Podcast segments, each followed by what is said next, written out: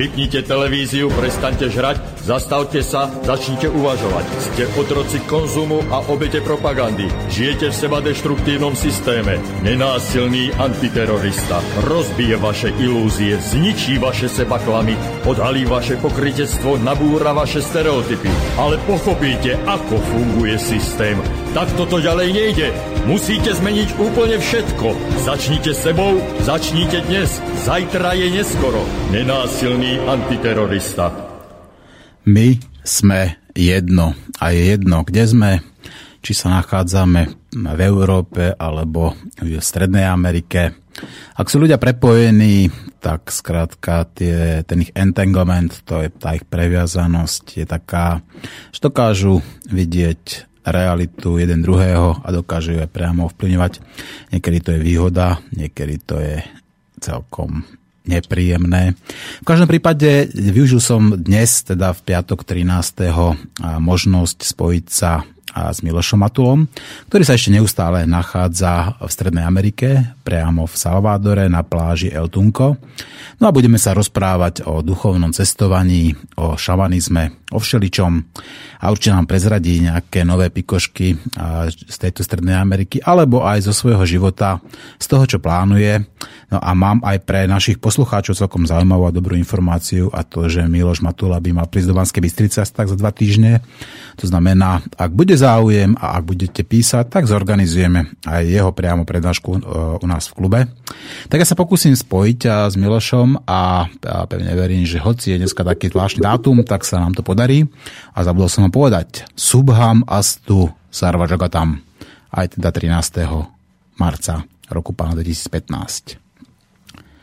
No, takže už to pokúšame spojiť s tým Salvadorom. S tým Salvadorom to môže byť komplikovanejšie a nie je. Miloš, počujeme sa? Áno. Nech sú šťastné všetky bytosti a nielen tu v Európe, ale aj v Strednej Amerike. Miloš, Určitě. ako sa darí Salvadore? A dobře se daří, já hlavně zdravím všechny posluchače, kteří nás teďka poslouchají. A, tak daří se dobře, protože mě už ten pobyt se tady krátí. Legrační bylo, že já jsem minulý týden utopil mobil, takže byla docela honička dneska si zajistit mobil, abych eh, se probudil včas. Mm-hmm. Tak mhm. jsem si tady půjčil od eh, Veroniky kamarádky, mobil, eh, ale nicméně jsem to každou hodinu skoro kontroloval, takže... Aha. A jak se ti podarilo utopiť mobil? Ideální. Jak se ti to podarilo utopiť mobil? Zajímavý. My jsme byli minulý týden v Puerto La, Liberta. To bylo to těsně před, uh, já nevím, jestli byl úplně novolunní, úplně myslím. Těsně před úplňkem a šli jsme meditovat na pláž a bylo to tam úplně v pohodě a vlnky v pohodě, my jsme byli daleko od nich a tak si hezky meditujeme a teď nečekaně přišla taková vlna, která spláchla všechny nás, ale i naše oblečení, věci. E, naštěstí ještě to neodplavilo, protože ta vlna byla tak obrovská, že to hodila jako dozadu na ty kameny, ale můj mobil to nepřežil. No. Mm-hmm. Nuž, stane sa, to je asi tá 7. vlna, býva taká niekedy väčšia. No inak musím ťa tiež potešiť, pretože veľa našich poslucháčov sa pýtalo na, na tvoje relácie a práve ich zaujal napríklad ten Egypt. A predpokladám, Áno. že by bolo, že by privítali naši poslucháči, keby sme spravili aj špeciálnu reláciu o Egypte. A ty sa v tom Áno. skutočne vy, vy, a, vyznáš. A možno dokonca by bolo zaujímavé, keby si aj v prípade, že prídeš do Banskej Bystrice, že by si spravil tú prednášku práve, či už o tých duchovných cestách, alebo o tých veciach, o ktorých bežne hovoríš, o tých veciach, ktoré no. vidíme správne iba svojim srdcom pretože ano. to je našim očom, očiam neviditeľné. A možno práve o tomto Egypte. A ešte ťa musím pozvať, pretože som to slúbil našim poslucháčom. 23. je ten guláš u nás, ale ty pravdepodobne vtedy nemáš čas, že? 23. Já mája. právě, my jsme už o tom mluvili, já bych no. velmi rád přišel, ale mm. uh, pro mě není problém ve všední den, pokud jsem někde kolem Banské Bystrice, protože já se v máji budu eh, téměř měsíc na Slovensku. Mm. Ale ty víkendy já tam mám právě už uh, ty mé pokračovací semináře, ty pokračovací stupně z té mé šamanské šamansko-ezoterické školy Duchovní cesta pokojného bojovníka světla a já zrovna toho všechny ty víkendy předtím, i tento víkend mám seminář a budu někde v Tatrách, takže ten víkend já se vůbec neutrhnu, ale věřím, že vymyslíme nějaké náhradní setkání, kde bych se samozřejmě hmm. mohl setkat uh, s posluchači. Dobre, no a ja začnem takú zvláštnu... Já je, samozřejmě, já je samozřejmě pozvu na všechny ty workshopy, co dělám po Slovensku, takže doufám, že budeme mít i tímto způsobem aspoň částečnou příležitost se potkat. Mm-hmm. No, začnem takou zvláštnou otázkou. Ty si mi písal, keď sme spolu komunikovali, že si poprvýkrát v živote videl v Salvadore lietať nejaké stíhačky.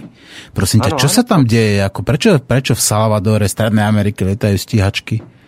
No to vůbec nechápu, protože to bylo, já jsem právě akorát, když jsme skončili eh, minule to vysílání, což bylo někdy před 10-14 eh, dny, tak naštěstí tady byl klid, ale jakmile jsme skončili, tak tady začaly lítat stíhačky. Vůbec nevím, co se dělo. Nikdy jsem to tady nezažil, ani předtím a poté taky ne. Takže od té doby je tady klid, takže vůbec ne, nechápu, co se dělo ale prostě lítalo to tady dost nízko a ono, jak to lítá nízko, tak je tady hluk, protože tady v podstatě skutečně je klid, protože tady nic nelítá, protože sice my e, jsme tři čtvrtě hodiny od letiště, takže to není úplně daleko od toho letiště, ale ty letadla, oni nalítávají jakoby od e, vnitrozemí a potom se stáčej e, k pláži, protože to letiště je u pláže.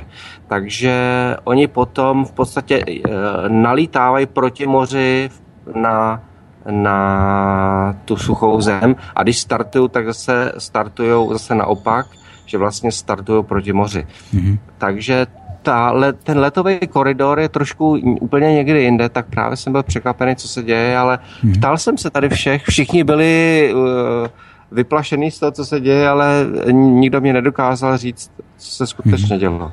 A víš aspoň povedať, že aké to boli stíhačky? Či patrili ako povedzme tej miestnej vláde, tej salvadorské, alebo boli to nejaké zahraničné stíhačky? Nevieš, komu patrili tie vůbec, lietadla? Vůbec netuším, protože ani nikdo ani neměl ponětí, co to je. Hmm. Já pravděpodobně předpokládám, že to asi bylo něco salvadorského, ale nevím, jestli vůbec má Salvador nějaký stíhačky. Předpokládám, hmm. že ano, ale e, i kdyby ne, tak jestli to byly guatemalský, nebo já nevím, ale v podstatě tady stejně ty, e, ta Mezoamerika je to všechno propojené, takže oni hodně spolupracují.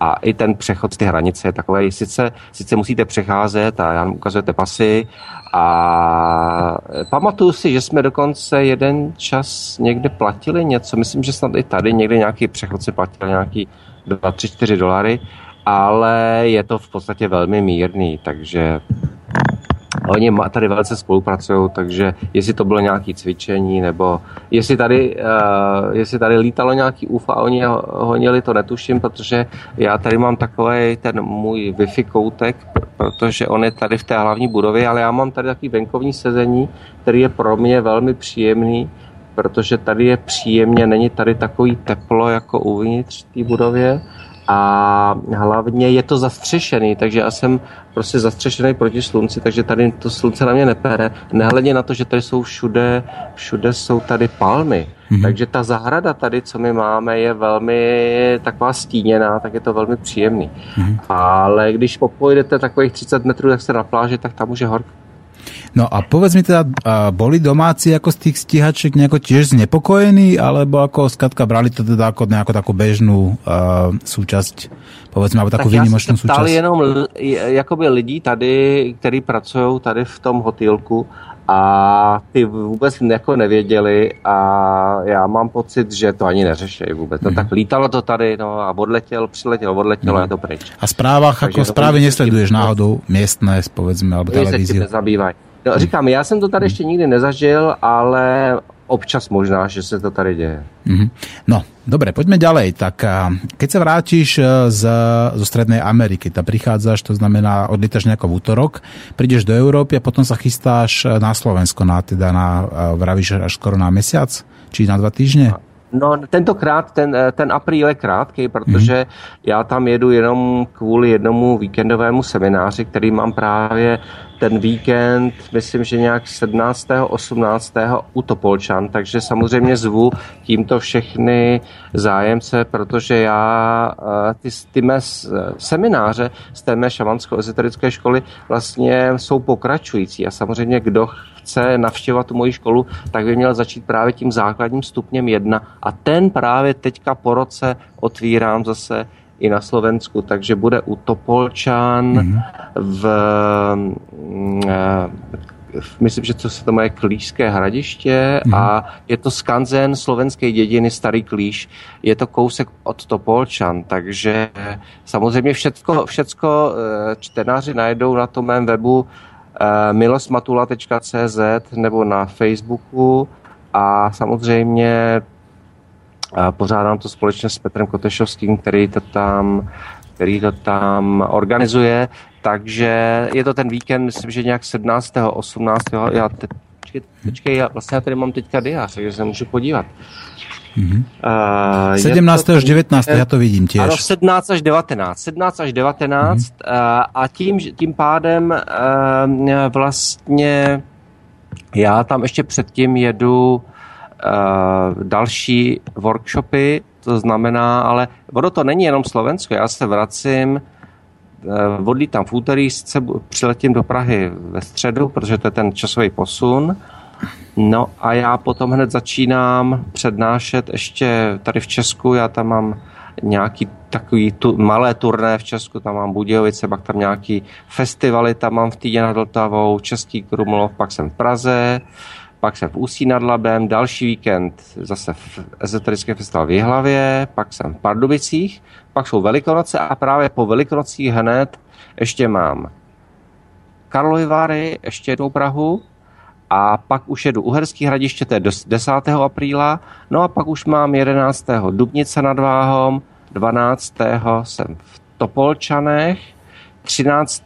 apríla jsem v Banské Bystrici, 14. apríla jsem ve Zvoleni, 15. jsem v Ružomberoku, 16. jsem v Nitře a právě ten 17, 18, 19 jsem právě na tom semináři u těchto polčan mm-hmm. ten základní stupeň jedna eh, té mešavansko-ezoterické školy duchovní do té Bystrice, světla. Do té Bystrice se dostaneš k nám?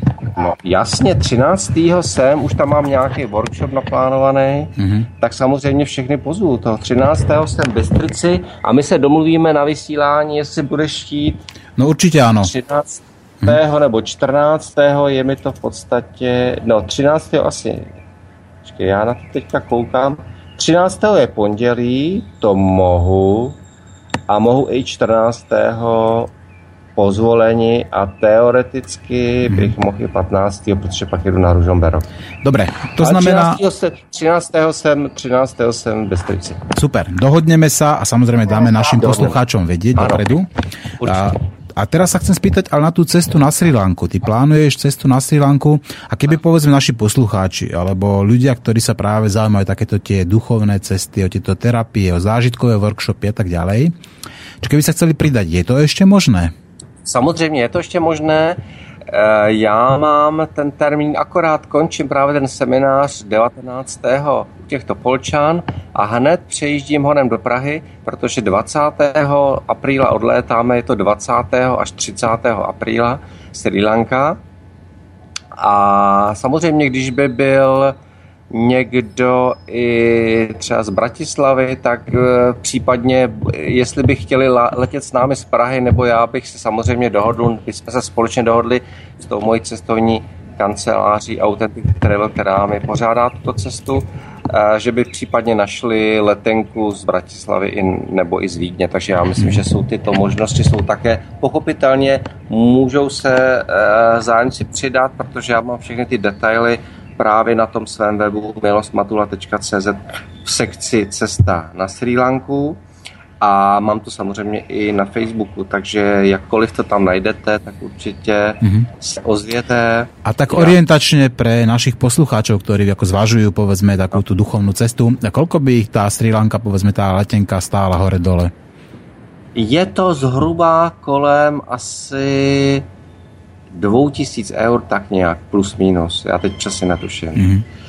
Čiže spiatočná 2000. No to je dosť, lebo ako keď do Indie, čo je, dá sa povedať, približne rovnaká vzdialenosť do Dili sa dá kúpiť za nejakých 300, 350 eur, spiatočná letenka, tak 2000 je skutočne dosť. No, no toto není jenom letenka, toto je, Aha, toto je všetko. cesta. Aha, takto. To je cesta s kdy my tam budeme mít samozřejmě místního průvodce, máme tam transfery samozřejmě, protože to je okruh, to není pobyt. Ano. To je okruh, to znamená, že my projedeme celou Sri Lanku, je to i s polopenzí na, na, na té túře a pak tam máme asi 3-4 dny pak na pláži a tam je all inclusive, takže je to včetně samozřejmě celé té túry, včetně bydlení, transportu, hmm. včetně všech těch mm-hmm.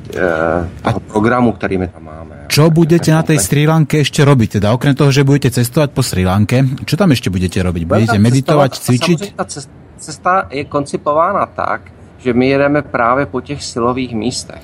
Takže jedním z těch asi nejvíce silových místech eh, je právě eh, ta Sigírie, kam my tak jedeme, což je takový skalnatý výběžek. A takže tam my samozřejmě, to je taková jedna z těch hlavních magnetů té cesty, ale samozřejmě my těch magnetů máme víc, takže e, není problém samozřejmě nejen, že to, my to všechno objedeme, ale hlavně to jsou silové místa, kde my budeme meditovat vlastně i aktivovat ty energie místní, mm. které tam jsou. No, čo to znamená silné města? Víš mi to by nějak blíže vysvětlit, alebo ne, Silová... ale našim poslucháčům. Ano, silová místa jsou ta místa, v podstatě jsou to většinou uh, vortexy, kde vlastně je taková anomální energie, ať už zemská nebo kosmická, nebo jsou mnohdy i propojený. Je, jeden z těch základních silných vortexů je třeba v Gíze. Takže i samozřejmě na Sri Lance jsou tyto, ty, tyto silová místa.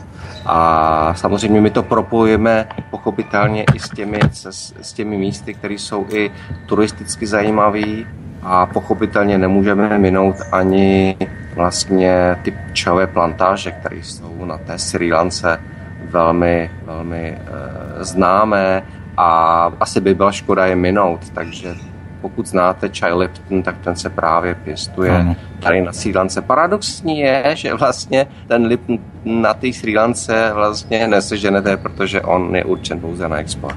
Aha, no tak ceylonský čaj sa predával u nás dlhé roky, aj sa možno predával, len treba povedať, že Ceylon a Sri Lanka to je vlastne to isté.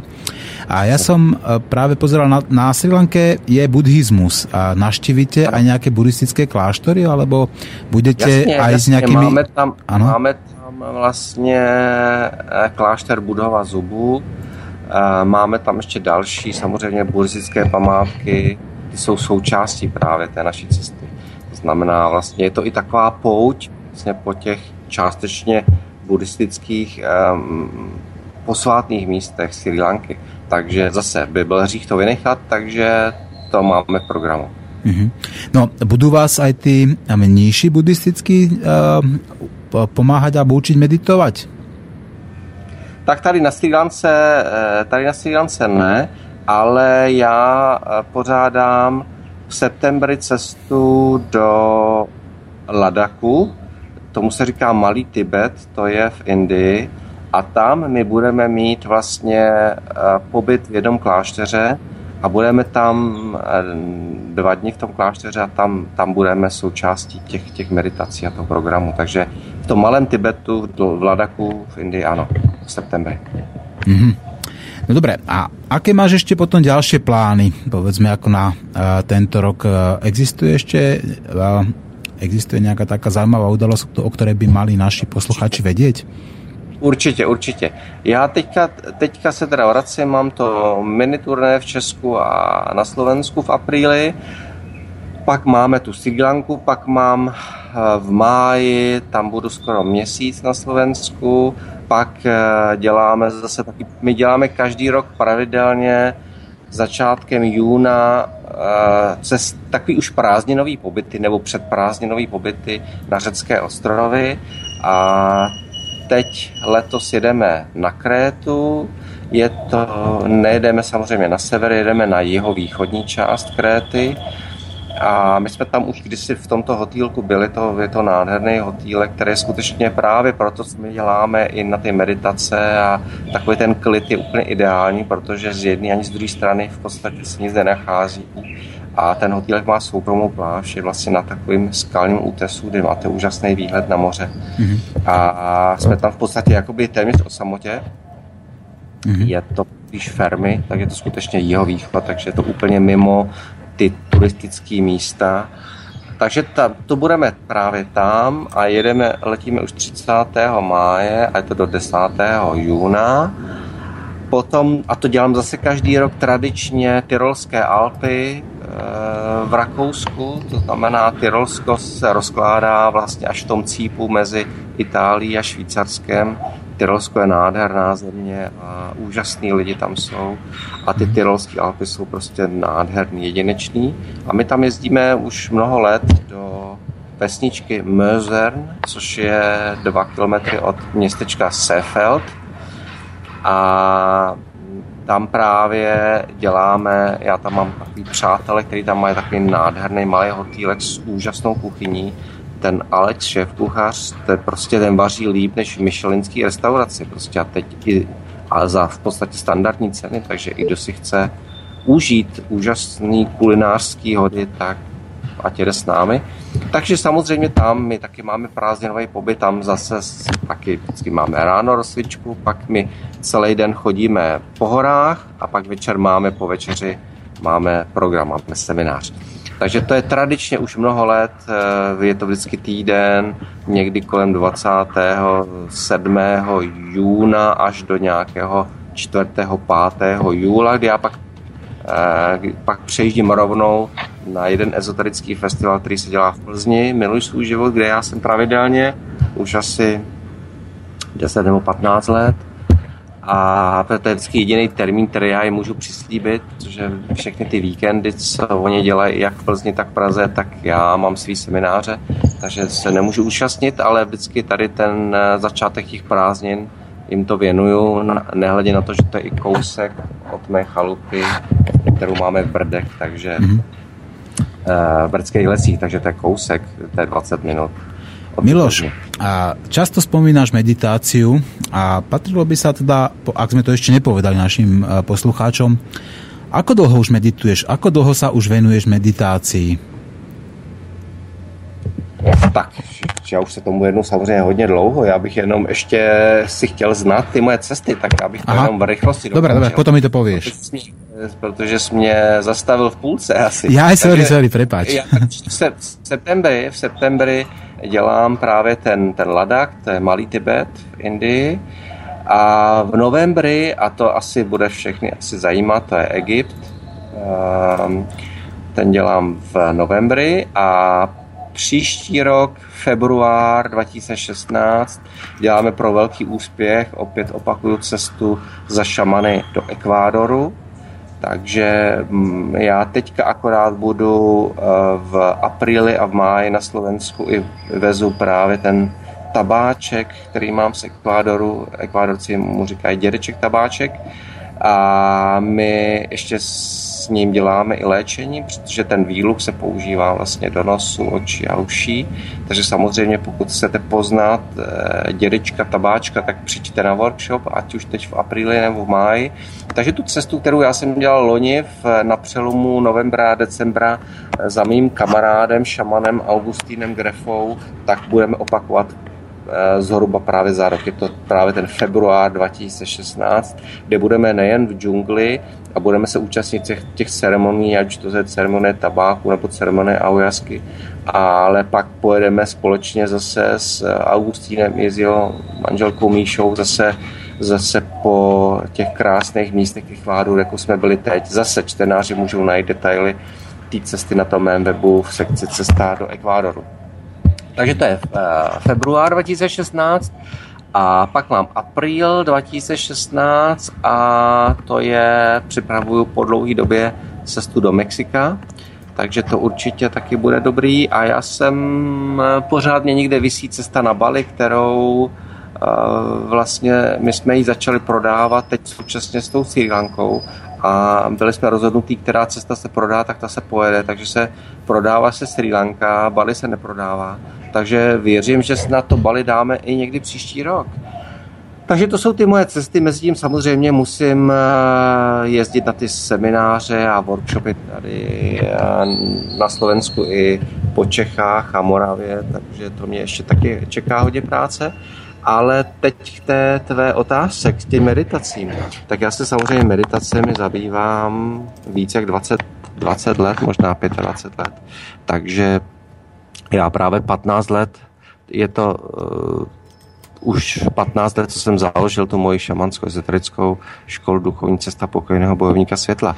A právě i se mě pořád ptali posluchači, protože ty meditace, co tam dělám, kdy už je natočím, takže já jsem pořád jim říkal, ano, někdy to bude, někdy to bude, někdy to natočím. Já jsem dokonce už i v roce 2001 mě natočil kamarád, hudební skladatel Robert Jíša, dvě CDčka meditačních skladeb, ale nakonec až v loni jsme se k tomu dostali, že jsme to meditační CDčko moje s tím mým vedeným eh, slovem natočili, takže vyšlo v oktobri loňského roku. Jmenuje se Meditace a je samozřejmě v distribuční síti jak v Čechách, tak na Slovensku. Takže to, je to možný koupit, jak myslím, že to distribuje EU, EU, Eugenika, Martinus, všechny ty, všechny ty Pantarej a samozřejmě já to vozím, když to třeba nemůžete sehnat, tak já to vozím na ty mý workshopy, semináře po Slovensku, takže samozřejmě jsou k dispozici. Ja by som sa ešte vrátil k tým meditáciám, lebo 20-25 rokov meditovať to už je veľmi pekná, pekná doba. A čo ťa priviedlo k tým meditáciám a ako si začínal? Hmm, to je zajímavý. E, vlastně k těmi meditacím v podstatě, a ono vůbec i k té duchovní cestě mě svým způsobem přivedli e, nějaký určitý věci, které jsem řešil ve svém osobním životě tehdy, před těma 25 lety, a mm, vlastně tím, že jsem měl v podstatě se probíhaly určitý situace v tom soukromém životě a vztahu, které nebyly úplně tak, jak jsem si představoval a nebyl jsem úplně spokojený a šťastný v té době a hledal jsem něco, co by mě nějakým způsobem naplnilo a co by mě ukázalo nějaký nový rozměr života. Právě v těch chvílích, které jsem prožíval. A mm, samozřejmě jedna kamarádka mě doporučila nějaký meditační semináře, který já jsem pak e, začal navštěvovat a samozřejmě poznával jsem různý lidi, jak tady v Česku, tak i v zahraničí. Takže to mě jakoby přivedlo na tu duchovní cestu i těm meditacím, nehledě na to, že vlastně ve mně jakoby se začalo odkrývat něco, co vlastně jsem netušil, že mám v sobě, ať už to byly ty vzpomínky na ty minulý životy, protože ono vždycky člověk, kdekoliv, v v minulém životě, kde skončíte, tak to se nesmaže. To je jakoby zapsáno na tom pomyslném CDčku a v dalším životě my prostě musíme nějak se dostat k tomu oprášení toho CDčka a navázat tam, kde jsme skončili. Takže já jsem se nevědomně vlastně dostal k tomu CDčku, který tam je teda hodně těch záznamů, hodně z těch minulostí, kdy já jsem se skutečně eh, mnoho, mnoho životů věnoval té spiritualitě, ať, ať už to bylo v Egyptě, nebo samozřejmě později potom hmm. přes různé církevní záležitosti a, hmm a tak dále. Takže, takže ano, začal jsem oprašovat věci a začalo se rozkrývat něco a samozřejmě uh, určit, do určitý míry já jsem samozřejmě ty odpovědi hledal v ně, ale pak si vzpomínám, co mě řekla jedna z mých drahých učitelů a, a, a přátel a kolegů dneska, a, úžasná astroložka, legenda české astrologie a spisovatelka Zoša Kinkorová, s kterou já jsem právě napsal s chodou okolností zatím tu moji poslední knihu, která se jmenuje Dějinami za poznání astrologie. A tam někdy si řekla, Milošku, jednou pochopíte, že nejlepší cesta je cesta osamělého alchymisty. Já jsem tehdy úplně stoprocentně netušil, co má na mysli, ale po pár letech mi to secvaklo a přesně to puzzle se složilo a já jsem pochopil tu hloubku těch jejich slov, takže skutečně se ze mě stal takový jakoby osamělý alchymista. Osamělý alchymista neznamená samotář a člověk skrýví, skrývající se někde v jeskyňkách, to určitě ne, ale znamená to, že vlastně stejně nejvíc těch věcí a odpovědí musíte nalézt sami v sobě. Takže já jsem se začal ponořovat sám do sebe a to je vlastně i princip toho, co já učím té mé šamansko-ezoterické škole Duchovní cesta pokojného bojovníka světla, vlastně hledat sám sebe, ponořovat se sám k sobě, začít se mít rád a objevovat ty skryté poklady, které tam máme a hledat ty odpovědi v sobě. Spoustu lidí uh, pořád se ptá, to jsou ty otázky proč, nač, jak, jak a pořád chce znát odpovědi. Ale já se já učím eh, právě na těch seminářích, samozřejmě mnohdy ty odpovědi dám, ale mnohdy také ne. A právě snažím se je neříkat ty odpovědi z toho důvodu, sice je to těžší cesta, ale jediná správná, protože se snažím navést právě ty mé posluchače, ty mé studenty k tomu, aby ty odpovědi hledali v sobě. A všichni je tam máme. A když se začneme ponořovat, tak je tam začneme objevovat. A to si myslím, že to je to podstatné a jediné správné. Mm-hmm. No, ešte by som sa chcel spýtať na toho osamelého alchymista, ktoré si teraz spomenul. V čom je teda osamelý, keď si napriek tomu, že e, hovoríš, že si osamelý alchymista, tak si medzi ľuďmi. Tak v čom je tá osamelosť? Osamělost to bylo samozřejmě v té době, kdy já jsem samozřejmě ještě nepřednášel, pochopitelně. Kdy já jsem vlastně pracoval na té své duchovní cestě. To je ta introspekce. To právě ten osamělý alchymista bylo ten význam vlastně eh, té introspekce, to znamená stáhnout se z toho vnějšího světa do toho vnitřního světa. Protože já jsem vlastně tehdy navštěvoval různé semináře a, a, a kurzy, ať už, ať už prostě v Čechách a pak samozřejmě v zahraničí. A pořád jakoby jsem ty věci hledal ty vně, až mě ta Zoša jako nenápadně e, vlastně řekla, že všechno je jinak, že všechno je uvnitř a měla pravdu. Mm-hmm. Takže to právě byla ta změna, vlastně přestat ty věci hledat vně, začít je hledat v sobě. Čiže... A to je i princip toho, toho učení, který, který já mám a který předávám. Čiže Zoša, Zoša by bola teda takým tým meditačným uh, uh, učiteľom, alebo pom, uh, meditačně určitě, meditačně určitě ne, ale on je skutečně takový velký mystik a taky takový jakoby osamělý alchymista, protože i každý astrolog musí pracovat v tom osamění, vytvářet ten horoskop v osamění. To není, že ho vytváříte někde na náměstí společně s dalšíma 20-30 lidma, to určitě ne. Takže vlastně i v tom je ten ten astrolog je taky takový osamělý alchymista, protože vlastně tam je důležitý napojit se nejen na sám na sebe, na to své vnitřní já, kde máme mnohé odpovědi, které hledáme, ale zároveň ten vnitřní zdroj, to své vyšší já napojit vlastně i na ty kosmické zdroje a propojit je. A to je právě ten smysl. Samozřejmě, že i um, ty mý studenti, ty, ty lidi, co chodí na ty mý semináře, tak pochopitelně se učí ty věci. My samozřejmě máme, těch stupňů je poměrně dost, a, ale zase není to tak, aby to, se to nedalo zvládnout, protože já jezdím na Slovensko na ty semináře, teď je to výjimka, že jedu dvakrát za sebou, ale jedu, tam jednou za čtyři měsíce, to znamená, ty semináře jsou třikrát do roka, jo, takže to není, ten víkend třikrát do roka není tak nic dramatického, ale zároveň vlastně to učí uh, vlastně nejen nejen meditovat, protože my v každém tom stupni máme jakoby různou látku třeba ten základní stupeň je takový všeobecný, že jo. Potom ten stupeň dvě, to jsou čakry, učíme se pracovat s čakrami, vyladovat čakry, a s jakými kvality energií jsou ty čakry propojeny a lidi se učí diagnostikovat ty čakry, jak sami sobě, tak i druhým. Potom seminář 3-4 je astropsychologie, což je velmi důležitý, to je částečně astrologie a částečně vlastně, jak ty planety, jaký mají na nás ten psychologický věm, jak my je vnímáme, jak bychom je měli vnímat. Potom ten seminář číslo 5, to je polarity. Polarity v nás, každý člověk, ať je muž či žena, má tu levou část ženskou, pravou část mužskou. Souvisí to i s propojími s levou a pravou hemisférou. Šestý seminář je práce a léčení drahými kameny. Sedmý seminář je vnitřní dítě.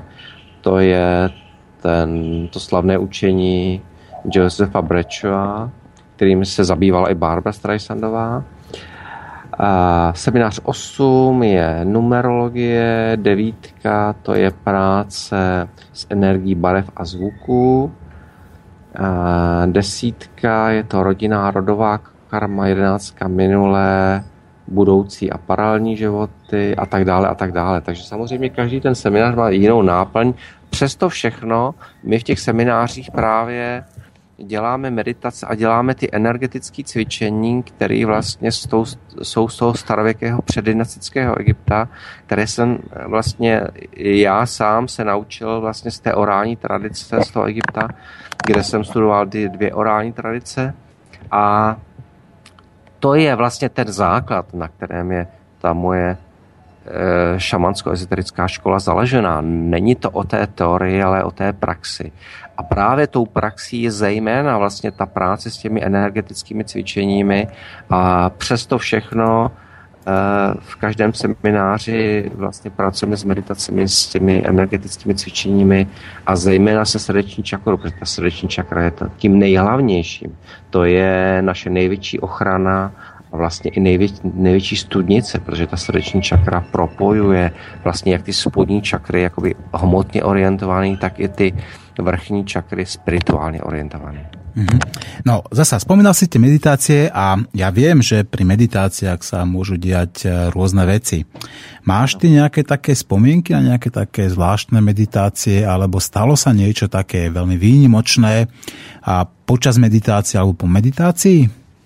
A tak mně se samozřejmě stává i spoustu zajímavých a neobvyklých věcí, takže samozřejmě za, za ty léta těžko nějak, nějak, něco vytrhnout, ale samozřejmě stávají se, protože i v těch meditacích eh, je možný vlastně astrálně cestovat, to znamená to, vaše astrální tělo se odpojuje od toho těla fyzického a můžete komunikovat a většinou lidi to znají ve spánku, že najednou komunikují s lidma se sousedama, s přátelama a tamhle z jiného města, z jiného světa dílu, právě proto, že to astrální tělo se odpojí, aby to fyzické tělo si taky mohlo odpočinout. No a to astrální tělo může cestovat a mm, většinou to děláte nevědomně a teprve, když to začnete dělat vědomě, tak se, mm-hmm. samozřejmě můžete být pozorovatel těch zážitků, těch situací. A vy samozřejmě to astrální tělo se nemusí dostat jenom eh, tady po země kouli, jakoby na nějaký jiný světadíl. Takže vy můžete samozřejmě cestovat do vesmíru. My máme i takové meditace, které děláme. Jsou to takové andělské meditace. Mm-hmm. Já mám jednu z těch andělských meditací právě natočenou i na tom meditačním cerečku meditace. Ale my děláme ještě i mnoho jiných meditací, které taky věřím, že natočím zase na další cerečko. A to jsou i právě meditace do vesmíru, do kosmu, kde skutečně můžeme zažívat neuvěřitelné zážitky. Mně osobně třeba, co se stalo, tak ehm, těch věcí je samozřejmě celá řada. Já teď spíš přemýšlím, ehm, jakou vypíchnout. Já jsem na mysli měl jednu, ale teď mě úplně ta myšlenka uletěla. Já jsem se teď začal soustředit mm-hmm. na ty věci. A samozřejmě, že dějou se, dějou se různé příhody. A za, za prvé někam úplně ulítnete, což vůbec eh, třeba nečekáte v tu chvíli. A teď mě opravdu, teď úplně ta myšlenka, co jsem chtěl říct, mě vypadlo, tak já doufám, že jakmile uvolně mysl, že to za chviličku přijde. Takže hmm. zkus zatím mezi tím jinou otázku, asi pak k tomu vrátím. A čo keby jsme si zahrali nějakou pesničku, lebo už hovoríme jo, jo, skoro 40 minut. a já mezi tím eh, tady uvolně mysl a uh, Áno. Si... A máš nějakou, uh, máš nějakou obľúbenú alebo takú, ktorú by si chcel zahrať? Tak určitě, my jsme tam i minule hráli. Uh-huh. Já samozřejmě pracuji na těch seminářích právě s hudbou Barbie Streisand, jenom Aha. i z toho důvodu, že jsem měl to štěstí a čest eh, s ní spolupracovat a poznat ji jako, poznat jako velkou mystickou osobnost a mám o ní rozepsanou knížku. Eh, zatím tak jako takový předvoj mám s ní rozhovor, který právě vyšel v tom druhém díle knihy rozhovorů Hvězdy ezoterického nebe, druhý díl, kniha plná zdraví. Mm-hmm. Takže to právě znamenává tu, tu knihu, která se jmenuje Mystická Barbara Streisand. A kromě té Barbary ještě pracuji třeba například s hudbou Sary Brightman, Lorene McKenna, uh, a nebo samozřejmě teď Stinou Tádner, která natočila tři CDčka Manter, takže to je teďka jenom, co mi napadá. Samozřejmě Enya, pochopitelně. Mm-hmm. Takže no. něco z tohoto bych Ja som našiel ako duet a je to Barbara Streisandová a Celine Dionova, da Dion ano. a volá sa to Tell Him. Tak zahráme si tento die, uh, duet. Prosím ťa, zostaň na linke a potom budeme pokračovať ďalej. Áno, určite.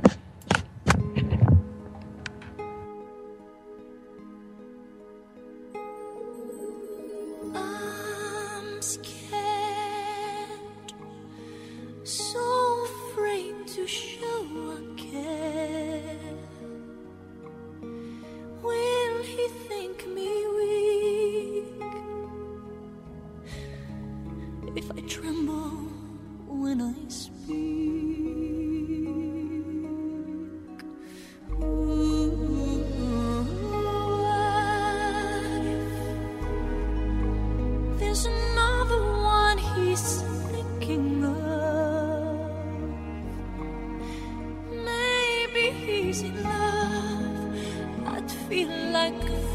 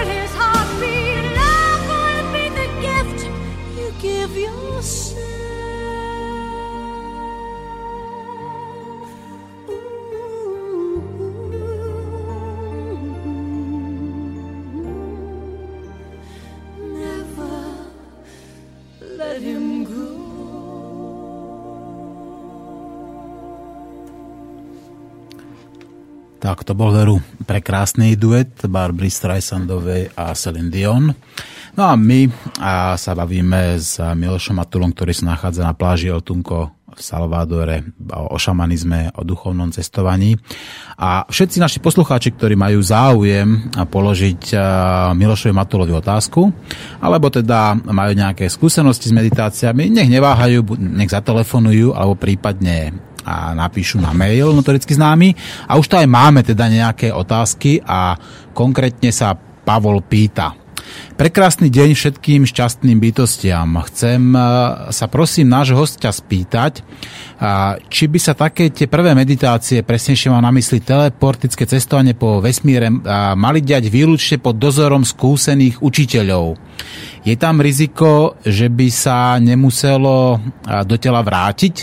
Vďaka za případnou odpověď. Miloš, počul si otázku? Ano, poslouchal jsem, tak určitě samozřejmě začínat s takovými meditacemi bych skutečně rozhodně doporučoval pouze pod odborným vedením. Já dokonce my jsme se bavili s mojí kolegyní a drahou přítelkyní doktoru, doktorkou Martou Foučkovou, což je takový i největší odborník na minulý životy v České republice a jsem velmi vděčný, že jsme eh, přátelé, tak jsme se bavili i o tom, jak některý lidi hazardují s tím, že vlastně si dělají sami e, nějaký autohypnózy a autoregrese e, bez přítomnosti kohokoliv do doby je mohl vrátit. Jo. Takže to jsou samozřejmě nebezpečné věci. Samozřejmě my s těmi regresními meditacemi pracujeme taky na seminářích, ale říkám, je to pod e, vlastně tím mým odborným dohledem a v podstatě já bych si nedovolil tyhle věci dělat, kdybych samozřejmě nevěděl, jak ty lidi vrátit zpátky. Prostě, jo. Takže ano, určitě ten odborný dohled je na místě. Samozřejmě, když potom se stanete už zkušeným žákem, tak to už je pak něco jiného, ale, ale začínat určitě jedině pod odborným dohledem. Ale mě teď ještě napadla v souvislosti, doufám, že jsem teda odpověděl plně posluchači, kterého zdravím, ale mě teď napadlo v souvislosti s tou Barbrou, co si teďka pouštěl. Já jsem to dával někdy včera nebo předevčírem na, na Facebook té mé knihy 2013 Vědná brána nové, k novému věku a myslím si, že snad i na ten můj profil, což je neuvěřitelný. Barbara Streisandová žije v Malibu, to je takový jakoby severní předměstí Los Angeles, taková jakoby milionářská kolonie a právě ona žije v té části, ona tam měla dlouho, dlouho, dlouho žila v kanionu Ramirez, kde měla takový velký ranč s pěti domy. Ten pak opustila, protože ono to bylo skutečně na ní. Jeden čas, když byla sama, tak to bylo na, na ní velmi rozsáhlý. Ale nicméně eh, pořídila si dům snů, který tento dům ještě samozřejmě potom k němu ještě pak e, přikoupila po čase další pozemky, takže dneska ona má rozsáhlý sílo na tom skalním chráněném výběžku Poindum v Malibu, kde tam má dneska asi čtyři domy, nebo tři domy, ale proč to říkám? Teďka e, jsem objevil informaci, že právě těsně pod výběžkem Poindum byl někde v nejbližší době objeven podmořský, obrovský, nějaký mimozemský vstup do něčeho megalitického prostě. Fuha. A tak, takže já jsem úplně odpad. Je ten článek v angličtině se zatím dával na ten můj Facebook té mé knihy 2013 Jedna brána k novému věku, která se zabývá i exopolitikou mimozemskými civilizacemi. Takže tam to určitě posluchači najdou. Je to neuvěřitelný. Je tam prostě i ten obrázek té eh, skutečně podmořský obrovský stavby, co se tam nachází a je to těsně pod výběžkem Poindom. Tak jsem si říkal, no to má Barbara hezký spojení s těma mimíkama. Mm-hmm. Tak to je hezký. A Miloš, aby som sa ešte predsa len vrátil k tej no. otázke, ktorú nám dal, lebo on hovoril, že tam je to riziko, ale pýta sa, že tam je to riziko, že by sa tá, a pri tom astrálnom cestovaní ako nemusel vrátiť do toho tela. Mm-hmm. Poz, poznáš taký nejaký konkrétny príklad, alebo stalo sa teda niečo, že ten človek Poznám. sa už nevrátil? Poznám, poznám sa, zaprvé sám na sobě a stalo se mi to jednou, zatím, ale to je prostě jenom, že lidi nerespektují ty, ty, ty mý doporučení a příkazy. Já nejdřív řeknu ten můj příběh. A to bylo ještě v době, kdy jsem ještě nepřednášel, kdy sám jsem se tady ty věci učil. A mám takový jeden oblíbený hrad, je to poblíž Prahy. Když vždycky jedu na chalupu, tak po té dálnici, že co je D5 mezi Prahou Plzní, tak ten hrad vidíte. Točník se jmenuje. Točník, jasné. Točník. Je to, hmm. Tam jsou dva hrady vedle sebe, Točník a Žebrák. Je to kousek od Berouna. A ten žebrák je dole, takže on ta, ta věž tak vám moc není vidět a ten točník je nahoře. Byl to, jako měl Karel IV. Karlštejn, tak točník měl jeho syn Václav IV. Takže byl to královský hrad a ten hrad mě pořád fascinoval a já jsem tam do určité doby vůbec nebyl. A pořád jsem kolem toho hradu jezdil a potom až někdy, a to bylo, ještě říkám, ještě jsem ne, nedělal ty semináře, ještě jsem nepřednášel, což bylo někdy v druhé polovině, buď v polovině nebo v druhé polovině 90. let. A já jsem tehdy přesně měl takovou, takovou filmovou a produkční a reklamní agenturu a my jsme dělali občas takové eventy, takže jsem tam zajel, byl to někdy v polovině prosince, za tím Kastelánem a že bychom třeba domluvili nějakou spolupráci. Tak on mě samozřejmě proved po tom hradě, protože byl zavřeno, že jo, december, takže byla zima byla, já jsem akorát pak pokračoval na chalupu, takže začátkem decembra to takhle bylo a on mi říkal, tak ještě se tamhle běž projít a já tady ještě nakrvím nějaký zvířata a sejdeme se za 20 minut tady u brány. Tak já jsem se tam šel projít a vešel jsem do míst, kde, kde jsem ještě nikdy nebyl a vešel jsem úplně nahoru na ty hradby.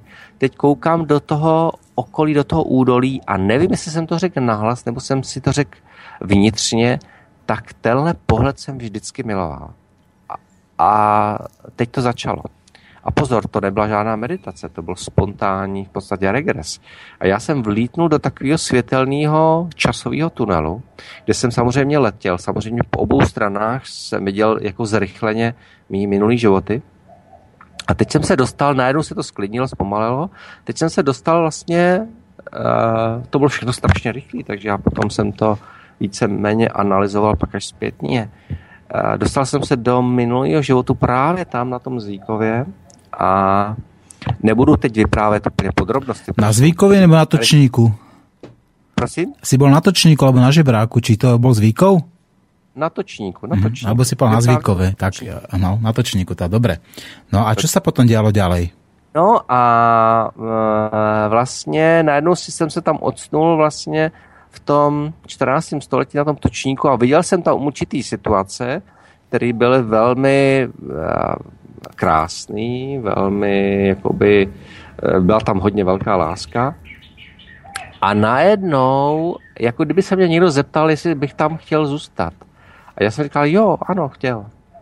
A i přesto, že vlastně bych eh, tady zanechal lidi, který by, bych zranil, že bych prostě tam zůstal, a nebo i ty lidi, který poznám, eh, teprve, který ještě e, přijdou, ty, ty, ty lásky plný kontakty a vztahy, a já si říkal, jo, přesto bych tam zůstal. A v tu chvíli, jako kdyby mě někdo e, chytnul za svetr a táhnul mě zpátky, najednou, jako by kdyby přede mnou, sice jsem to furt viděl, ale jako by kdyby spadlo takový sklo, že jsem to mohl jenom vidět, ale už jsem tam nemohl do té doby. A táhlo mě to zpátky a najednou teda jsem se objevil zpátky jakoby v tomto čase, ale byl jsem úplně zmatený, protože jsem tam byl nějakým, nějakým velkým procentem ještě v té době a najednou jsem si uvědomil, asi bych měl jít nějaká sůzka, Kastelá něco říkal, ale pak jsem odjel samozřejmě z toho hradu a jel jsem autem ještě asi 40 minut na tu chalupu a teprve po těch asi 30 minutách teprve se to zavřelo, to hluboký podvědomí.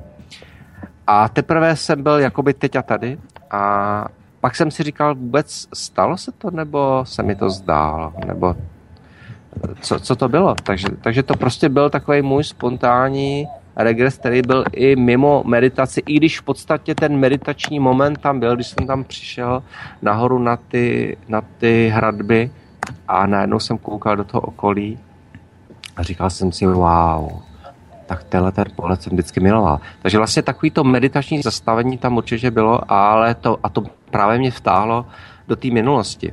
takže to je taková, takový jeden příběh. A potom ten příběh, který jsem stal na seminářích, vždycky právě říkám všem lidem, ať si neberou sebou mobilní telefony, protože my většinou jsme v penzionech, ať si nechávají na pokoji, ať to tam nejen, že nezvoní, ale ať tam nejsme ani v tom signálu. A tady jsem měl seminář, to byl v Jižních Čechách a byli jsme, bylo to v takové škole v Nesměni, penzion byl úplně někde jinde, ta, a oni ty telefony měli u sebe. A já jsem jim říkal vždycky, prosím vás, vypínejte si to zvonění. Samozřejmě ne, že jsme v signálu tam vlastně celou tu dobu a já nechci být, aby jsme, když vnímáme energii, aby jsme byli v nějakým jakýmkoliv signálu. Jsem vždycky říkal, vypněte si úplně ty telefony. No a nejen, že si nevypli, ale dokonce ta jedna eh, z těch posluchaček nebo studentek si zapomněla vypnout i zvonění a my jsme šli do regresní meditace. A teď teda my jsme už pomalu končili tu regresku a najednou jí zazvonil telefon.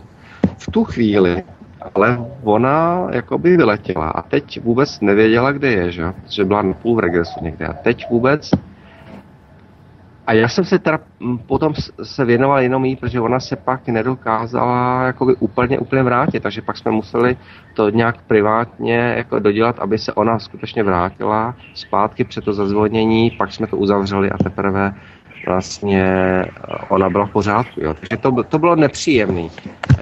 Jak pro mě, tak pro ní a proto je vždycky v, potřebná velká opatrnost, aby během nejen klasických meditací, ale zejména těch regresních meditací mm-hmm.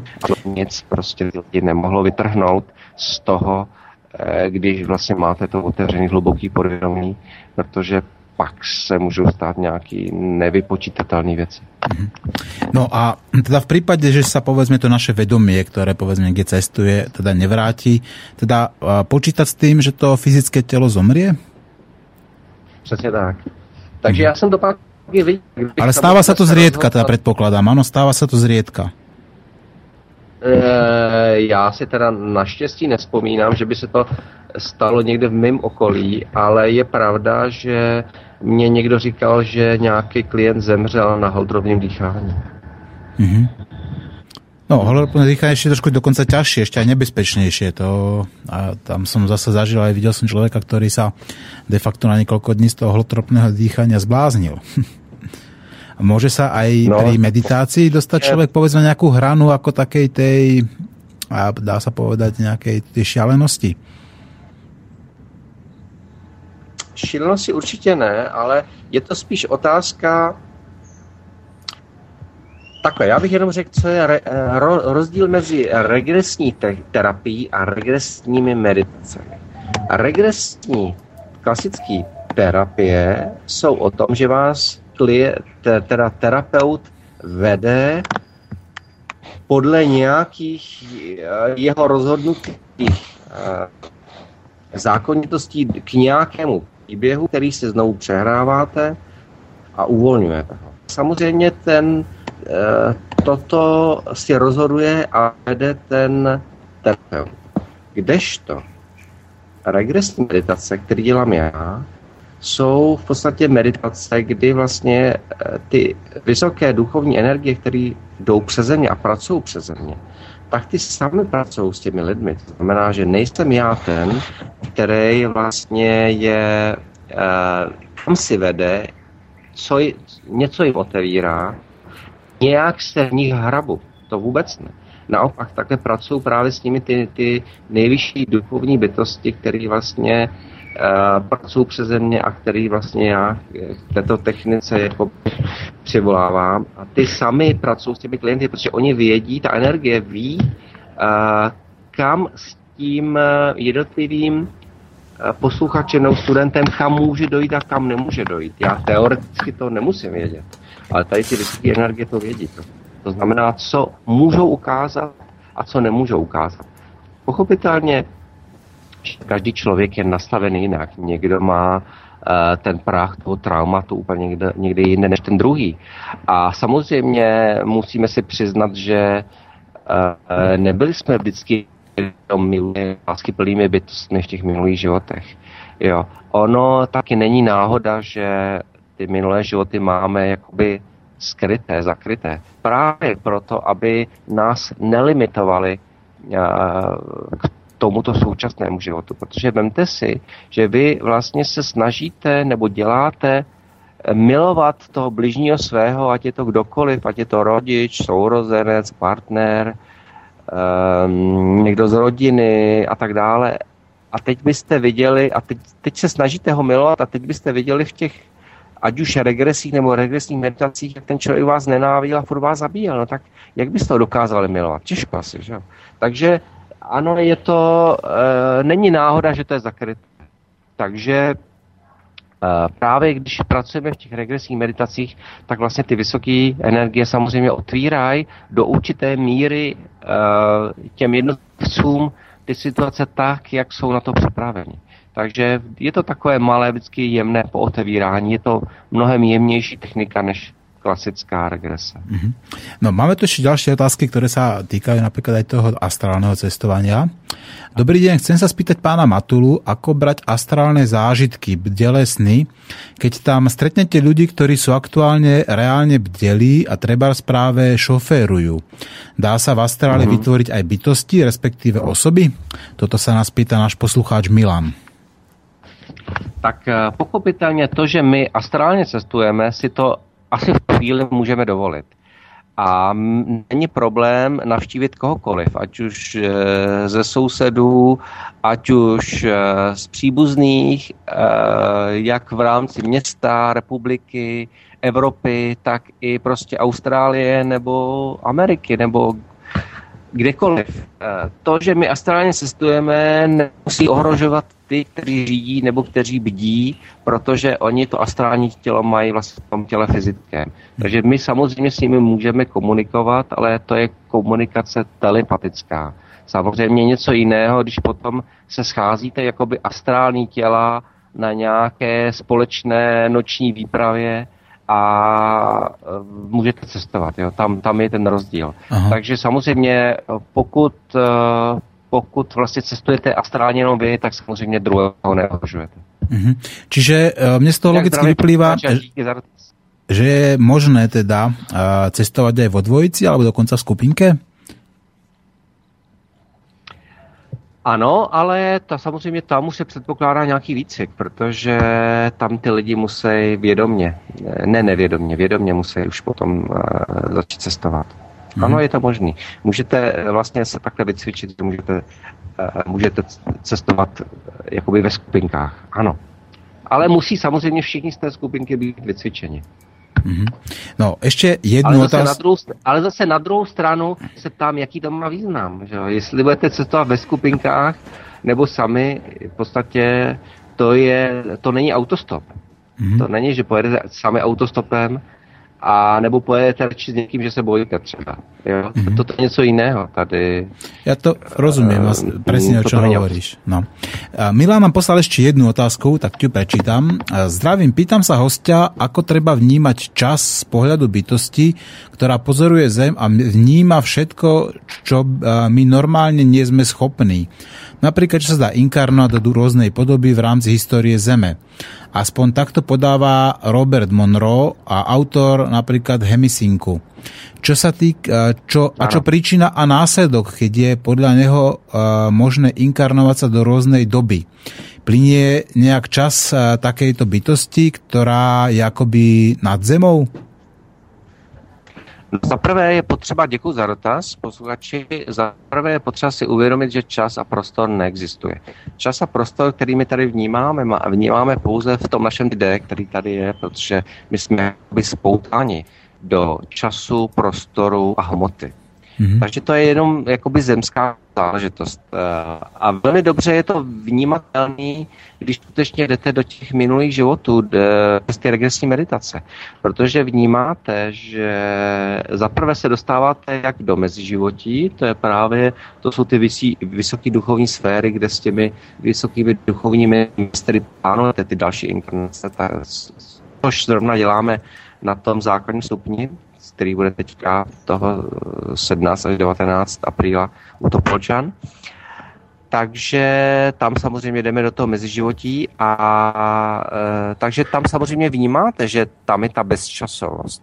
A A vy si v podstatě vybíráte, jakoby dobrovolně, ty podmínky, do kterých se zrodíte, ale oni vám samozřejmě i se snaží trošku poradit, že přesto by bylo možná lepší jít sem, protože proto, proto, proto. Takže vždycky vám to nějak zdůvodní a většinou v podstatě je to tak, že vy nakonec stejně všechno odsouhlasíte a protože ta duše chce přijít do optimálních podmínek a do optimálního programu a optimálně něco zvládnout. Pochopitelně Uh, ano, máme na to neskutečně mnoho životů zase, ale na druhou stranu proč se zdržovat, že? Takže mm. jakoby ta duše má ten pocit, že by chtěla toho hodně stačit. Takže pokud si z toho skutečně nabere hodně, no tak to je bágl plný cihel, že? jak já tak jako lidově říkám. Takže je potřeba ty cíly odhazovat, aby ten bágl nebyl tak těžký. Takže to, to jsou ty životní lekce, které nás potkávají. Ale mm,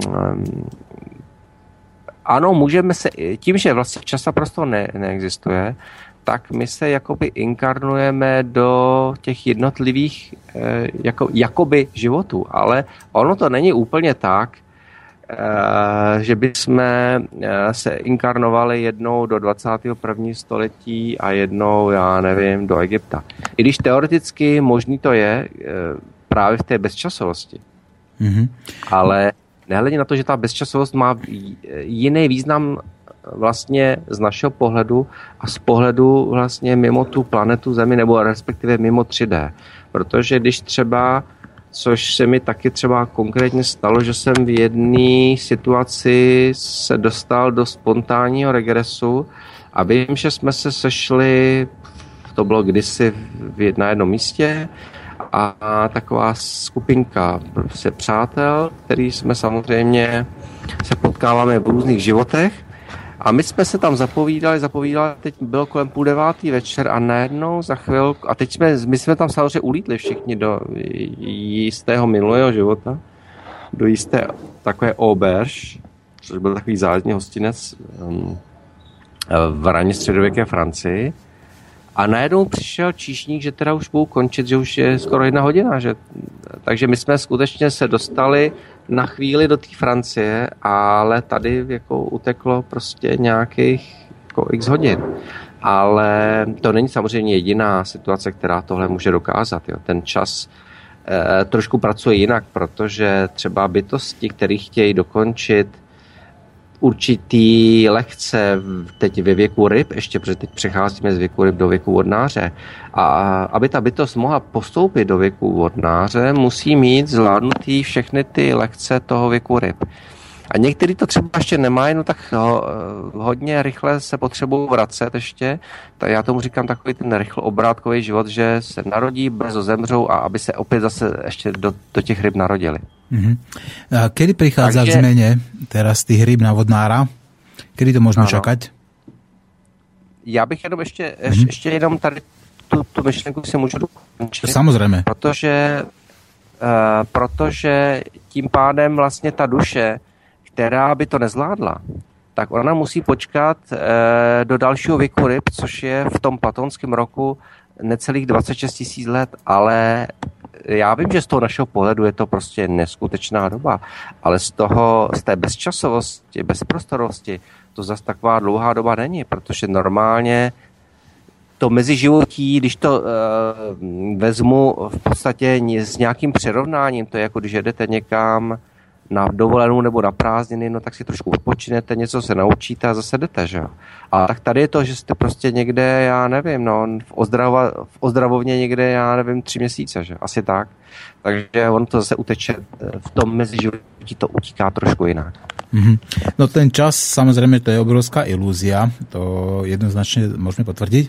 No počas meditácie môže prísť takej tej seba aktivácii, to znamená, že človek akoby vo vnútri stlačí ten svoj gombík, ktorý mu pomôže dosiahnuť to najvyššie, teda povedzme to osvietenie. Myslíš si, že človek, ktorý stlačil tento gombík, tak už si potom môže vybrať sám, akú chce reinkarnáciu? Hmm. Ano, máme svobodnou volbu, ale to je právě to, co říkám, a ty lidi to sami mají možnost vidět v těch regresních meditacích. máte tu svobodnou volbu, ale přesto stejně ty vyšší bytosti přicházejí s tím doporučením, že vlastně to by bylo ještě lepší. Takže ač máte svobodnou volbu, tak nakonec stejně většinou uh, souhlasíte s tím doporučením těch vyšších bytostí. Takže to je jedna věc. Ano, jsou bytosti, které uh, teoreticky už se nemusí inkarnovat na planetu Zemi. Přesto se inkarnují. Za druhý, za prvé, buď chtějí někomu pomoct tady, takže se vracejí kvůli pomoci, ať už někoho v rodině, nebo někoho nějakého milého, ne, ne, nebo tady má někdo nějakou zpřízněnou duši, a nebo chce pomoct lidstvu jako takovému. Jenže ten další opětovný uh, vstup na zemi zase souvisí s karmou. To znamená zase, pokud se v, v tom období, do kterého se vracíme dobrovolně, opět nějakým způsobem karmicky zaháčkujeme, no tak jdeme opět uh, právě do toho karmického řetězce, který zase je co zase ještě sledíš. Takže zase eh, pořád jakoby součástí toho cyklu znovu zrazování. Miloš, teraz nám nejako začínalo trošku zlyhávať spojenie, tak ja by som navrhoval, pustím znova ďalšiu pesničku a skúsi, skús prosím ťa teraz vypnúť a ja ti potom zavolám späť, pretože začalo nám to už ako počas toho prenosu, ako pod tým Atlantickým oceánom, predpokladám, že to je týmto smerom, to je bližšie, či to nie je cez Indický oceán, pardon, cez Pacifik, to znamená cez Tichý oceán, začalo nám to nejako raplovať a zahrám Eniu a pesnička sa bude volať Hope has a place. Takže prosím ťa, vypni a potom sa spojíme. Áno, zatím.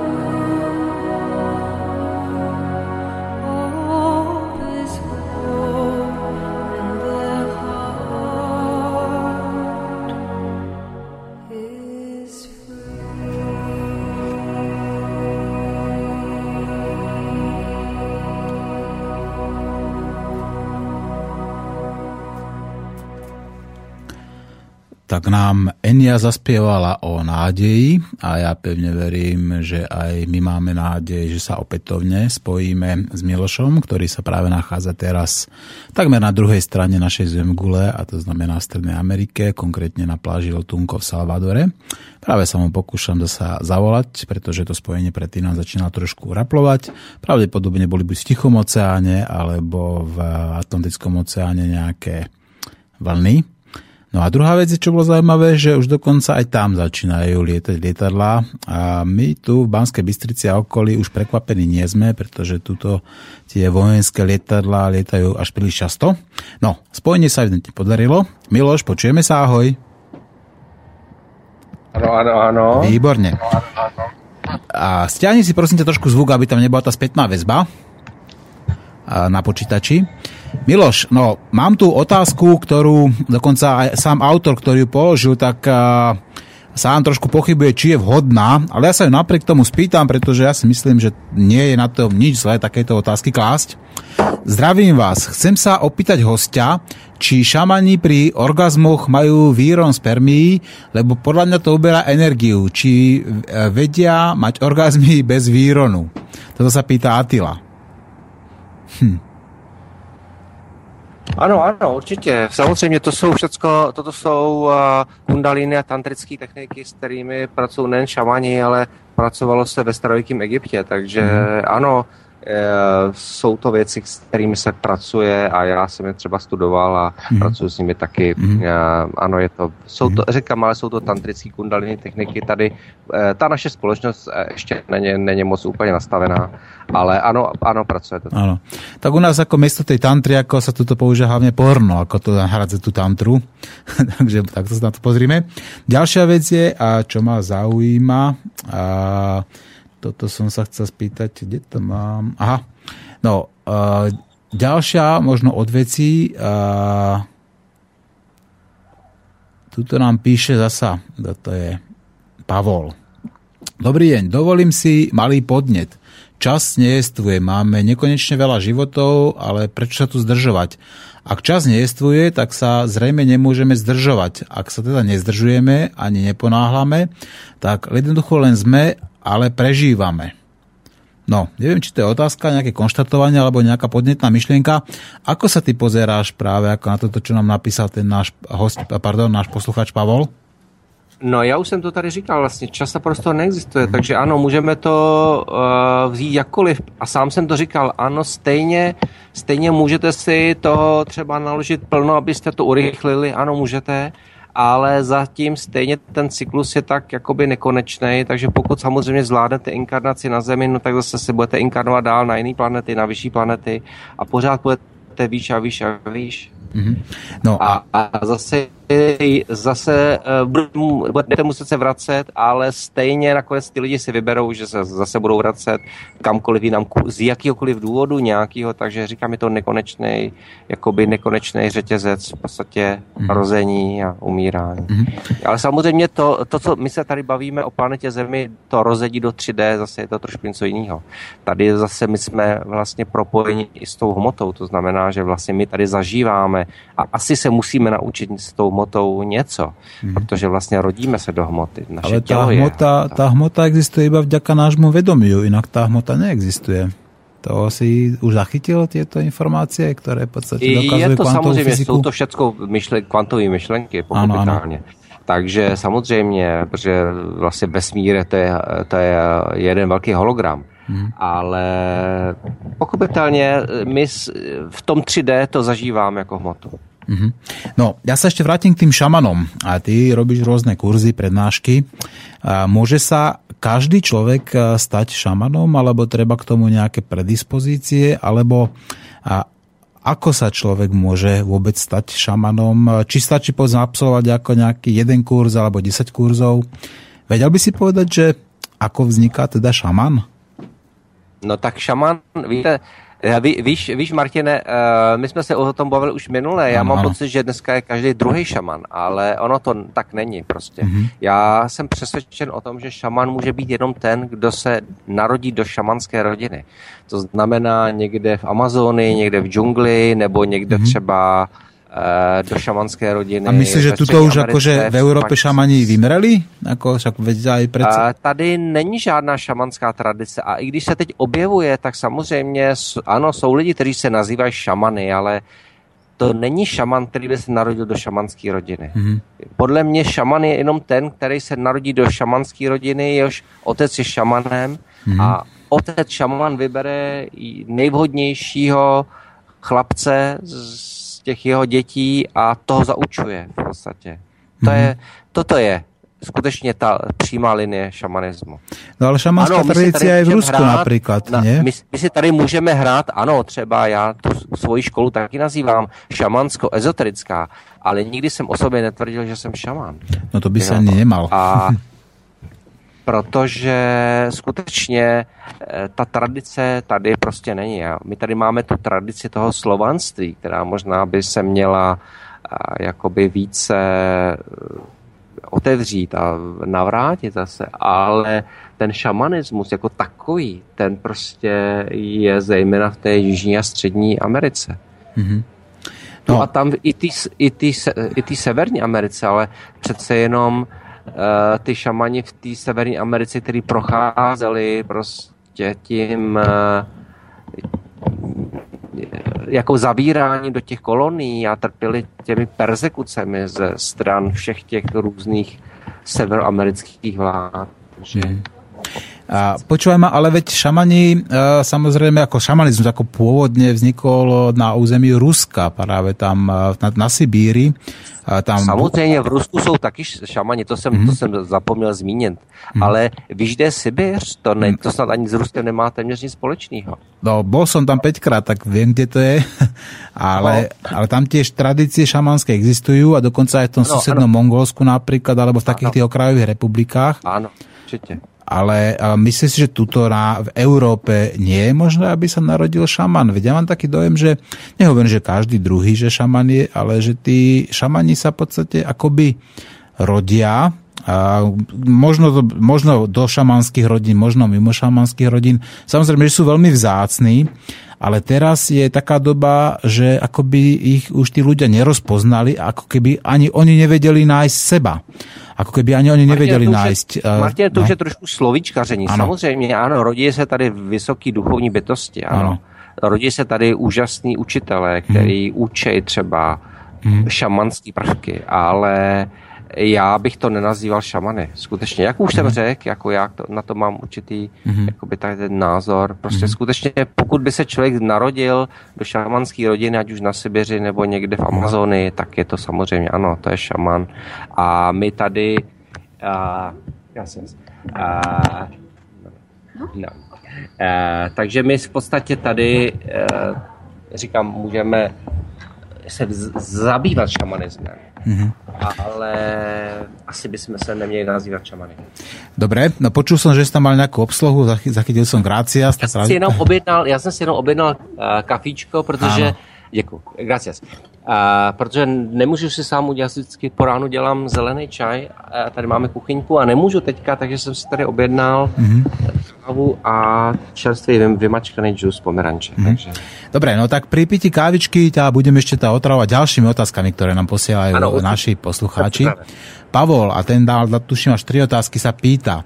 Tvorí si každý človek týmto súčasným životom svoj ďalší život?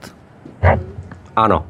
Áno protože eh, vlastně my touto přítomností ovlivňujeme budoucnost. Neovlivníme minulost, ale my právě chodíme do těch regresních meditací, aby jsme tu minulost v podstatě eventuálně i opravili, když ta časo, čas a prostor neexistuje. To znamená, když my můžeme opravit i minulost, tak opravíme přítomnost a tou přítomností zase hned ovlivňujeme budoucnost. A to je přesně to, co si myslím, že dělají všechny ty možné rozvědky. My jsme se minule tady, myslím, že o tom bavili, eh, protože já jsem říkal, že a i jsem teďka sdílel nějaký článek taky o tom na Facebooku. A my jsme se tady o tom minule s Martinem, s Martinem bavili, že vlastně um, jedna moje kamarádka kolegyně se zabývá druhou světovou válkou a já teda až tak moc ne, ale dobře, dělali jsme, trošku jsme jako v úvozovkách čarovali a já jsem prostě najednou zjistil, že skutečně ty Němci měli tu uh, spojitost s mimozemskými civilizacemi a byli těsně před dokončením nějaký prostě děsný zbraně. Právě proto, že jim dávali ty podklady ta mimozemská rasa. Jenomže najednou se zavřelo okno. Proč? A my jsme vlastně zjistili, že ty mimozemšťani dostali přes prsty od daleko vyšších vlastně entit mimozemských. Mm-hmm. Takže je přinutili to zastavit, protože by tady mohli něco způsobit. A druhou věcí je otázka, že jestli skutečně Němci vyhráli válku, jestli uh, náhodou nedošlo jenom k opravení těch věcí v minulosti, protože dneska všechny ty rozvědky se snaží dostat věznou bránou do minulosti, do budoucnosti, furt někde spekulují a dostávají se do nitra Marsu, je třeba jak popisu právě v té svý knize 2013 Vězná brána k novému věku. Hledají to v Egyptě, o tom se píšu v knize eh, Achnaton a Neferty, ty faraní slunce. Takže vlastně snaží se pořád dostat někam a zjišťují, jak je možný, že třeba starověký Egypt je ze dne na eh, jako eh, civilizace na úrovni nula a ze dne na den je to obrovská vyspělá civilizace, protože samozřejmě tam byl ten kontakt mimozemský. Že jo? A tak oni se tam snaží do toho chodit a hledají tam a Bůh ví, co oni tam třeba opravují. To znamená, když oni tam teoreticky můžou z toho teď a tady vejít do té minulosti, tam něco opravit, to znamená, vy vlastně úplně změníte to teď a tady, takže to začne mít úplně jiný význam a o té budoucnosti nemluvě. Mm-hmm. No, druhá v poradí otázka od našeho posluchača Pala je, môže sa každý človek aj vedome, teraz v úvodzovkách, pochovať a český pohřbít?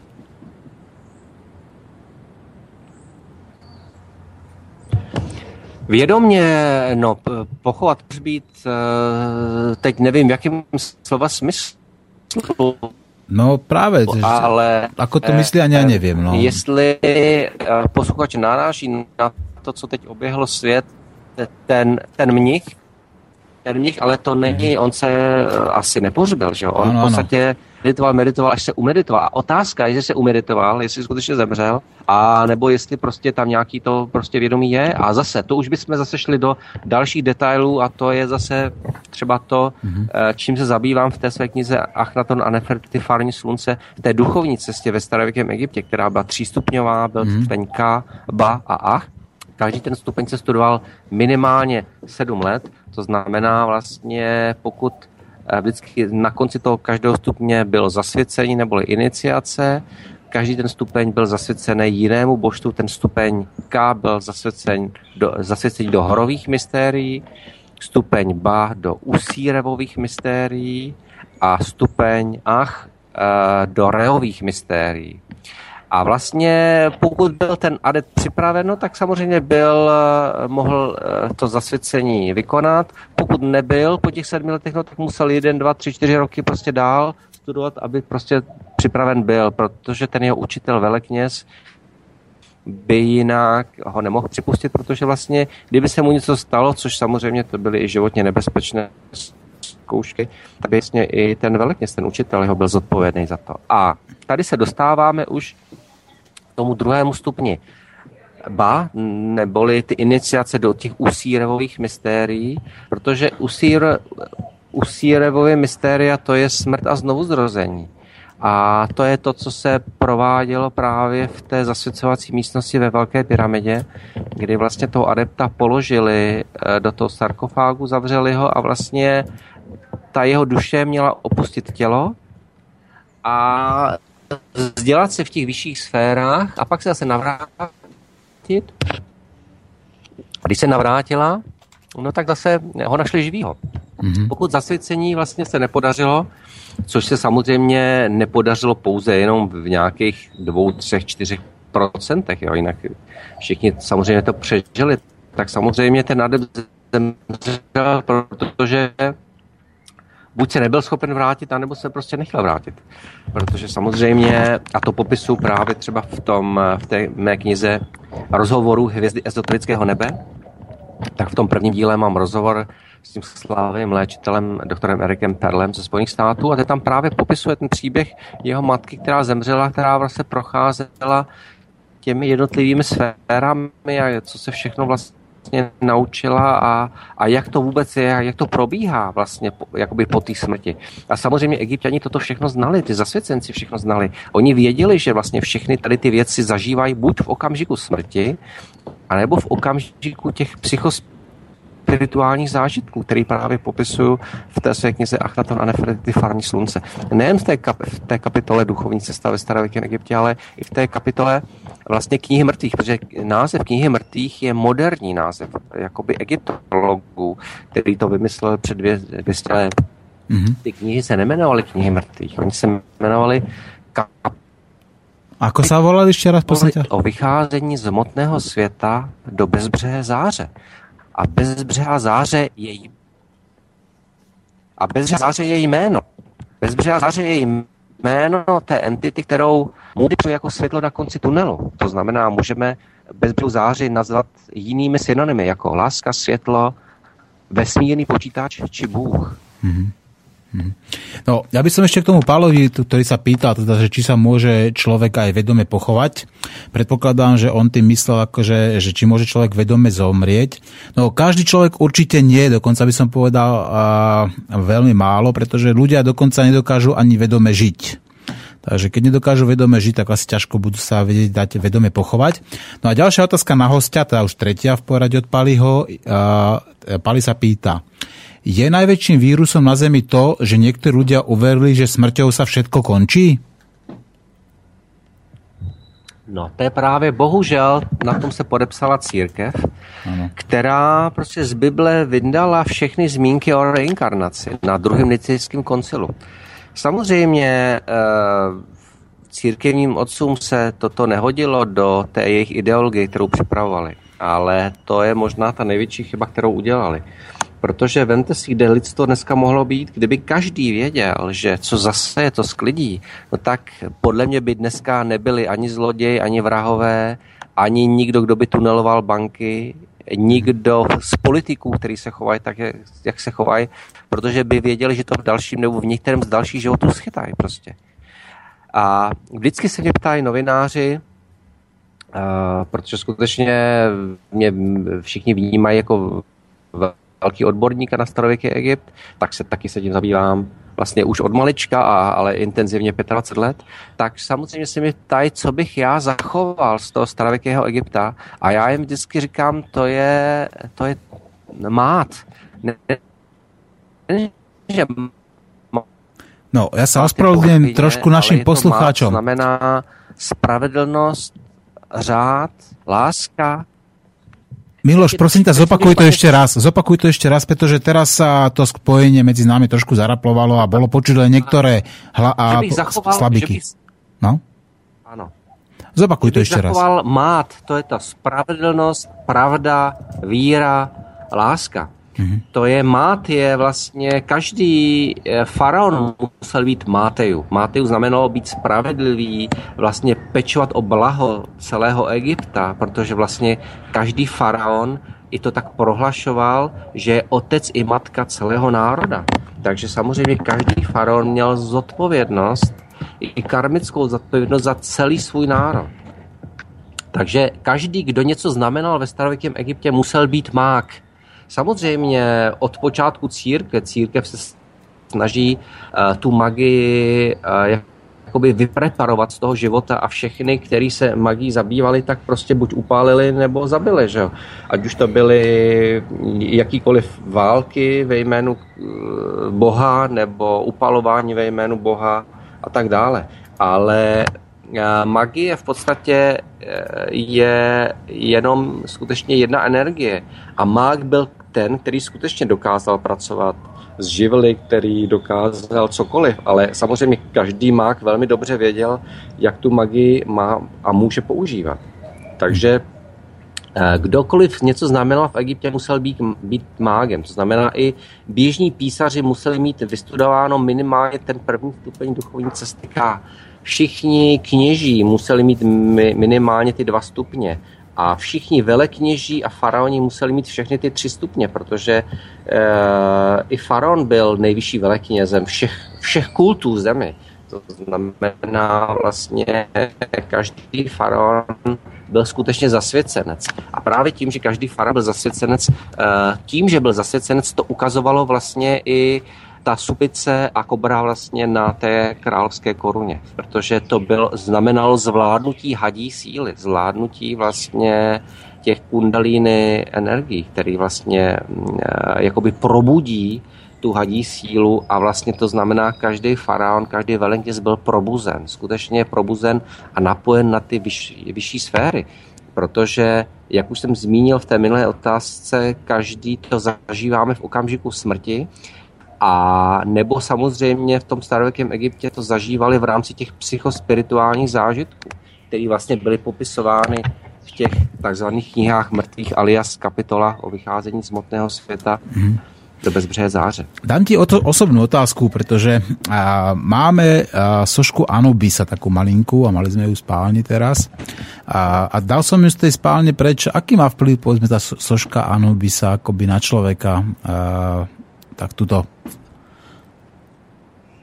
tak Anubis, Anubis je, je šakal a archetyp Anubise je ten, který vlastně připravuje vlastně tu bytost, ať už teda faraona nebo kohokoliv, ho připravuje balzamováním na cestu do duatu. A do duatu znamená do podsvětí. To znamená vlastně, ty tam máš tu sočku, já samozřejmě mám taky jedno Anubise doma, ale teda v ložnici ho nemám. Aha, ale tak já jsem ho proto premyslil. No. Vlastně, to je, to je otevřený jakoby astrální pláně do, do, do toho meziživotí, do té čtvrté sféry, protože do čtvrté dimenze, protože všechny, všechny bytosti, které jakoby eh, tady v úvozovkách umírají ve třetí dimenzi, tak odcházejí do těch vyšších sfér a ta nejbližší sféra čtvrtá dimenze. Takže vlastně hmm. všichni mrtví, jakoby, kteří umírají, mm-hmm.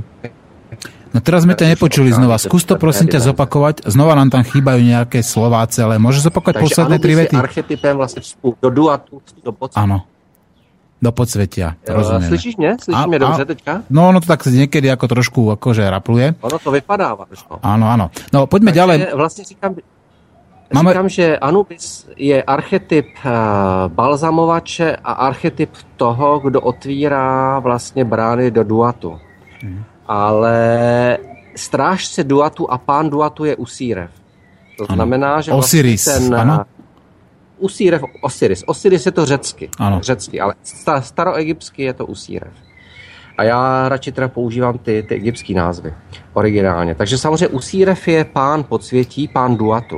Hmm. A vlastně ten, eh, kdo připravuje tu bytost do duatu pro Usíreva, je Anubis, to je ten šakal. Hmm. To znamená vlastně všechny bytosti, všichni ty kněží, kteří připravovali mumy faraona, tak vlastně nosili ty masky Anubise a vlastně pracovali vlastně na té, na té mumii tak, aby vlastně ta mumie byla připravena na tu cestu do duatu, neboli do podsvětí, nebo dneska bychom řekli do těch vyšších sfér. Mm-hmm. Miloš, no, pribúdajú nám neustále otázky, tak poďme na ďalšiu. Sú niektoré veľmi komplikované a dám ti otázku od Milana, ktorý nám už asi poslal tretiu. A skús teda a stručne odpovedať, ak to teda pôjde. Zdravím. Ešte mi nedá ten čas prípad, keď sa vedome inkarnujem do minulosti, spôsobím reťaz následkov a príčim a zmením vlastne budúcnosť. Iba, že by tá minulosť už vedela, že sa tam raz vtelím. Hm. Čo si myslíš? Je to trošku komplikovaná otázka a hlavně se mi to tady ztrácí, tak snad, snad to bude slyšet dobře. No, po, hovor, hovor, počúvame ťa. Ono těžko si říct, kam my se chceme inkarnovat, protože eh, to, co o čem a to, co zmiňuje, tak on hovoří eh, z pohledu ega. Ale ego v podstatě se nerozhoduje, eh, kam se chce inkarnovat. Tam se rozhoduje duše a ta hmm. duše komunikuje s těmi vysokými bytostmi. Ego vlastně vstupuje až vlastně do té inkarnace, to znamená vlastně on spekuluje nad něčím, co je nereálný. Takhle vlastně ta duše ne, mm-hmm. nekomunikuje a neuvažuje. Mm-hmm.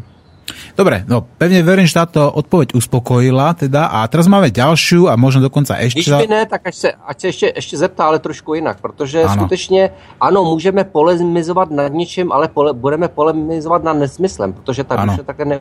Hmm.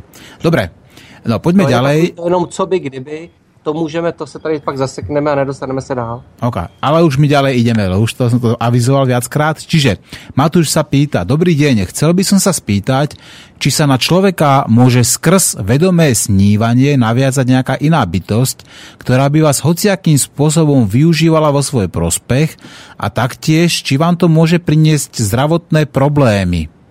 A on ešte pokračuje, toto je tá otázka.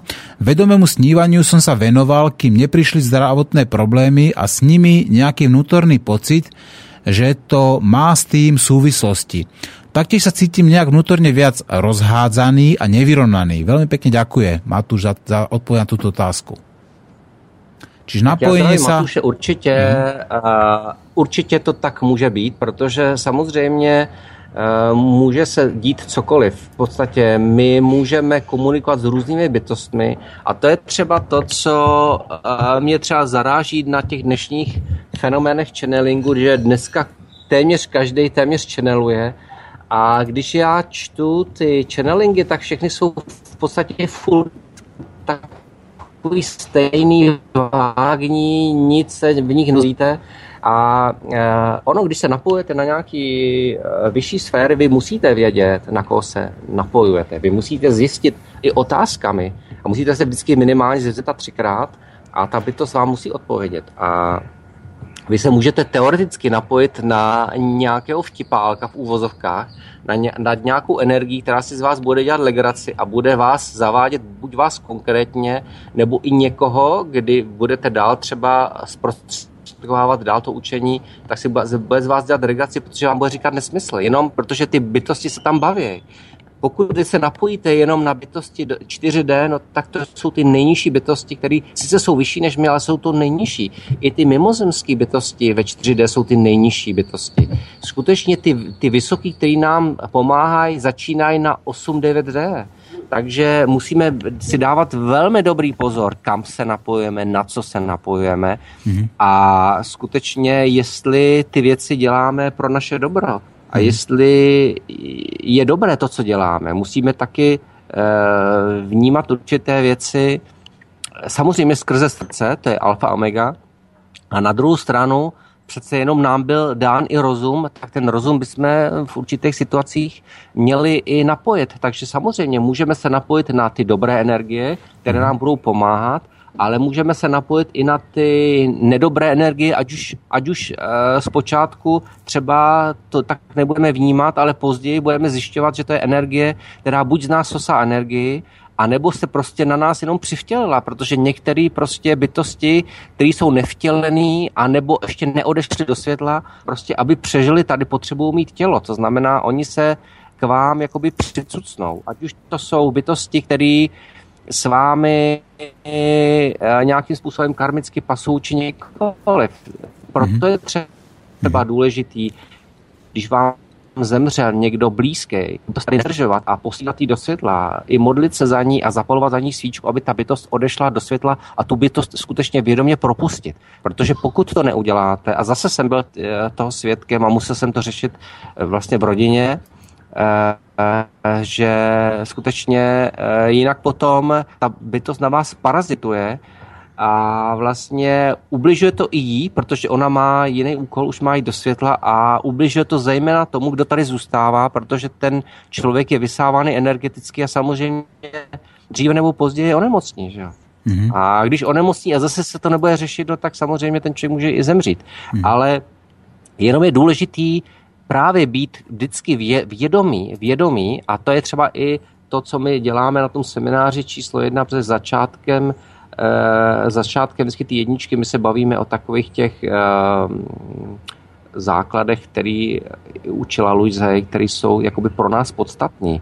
Kdy já jsem z několika jejich knížek vybral myšlenky, na kterých my diskutujeme a pak vlastně zjišťujeme, ano, že ty myšlenky jsou důležité a že mnohdy myslíme negativně, aniž bychom si to uvědomili. A třeba potom takovýto, e, samozřejmě téma semináře dvě jsou čakry, ale vždycky tam já začínám vždycky tou myšlenkou, ať si všichni napíšou, že od této chvíle budou prostě žít vědomně a vědomně i určitý věci dělat. To znamená, ta vědomost je důležitá a tady prostě mám pocit, že Matuš eh, vlastně si s některýma věcma hrál a že to nebylo skutečně moc vědomý a, a pak to takhle dopadá. Mm-hmm.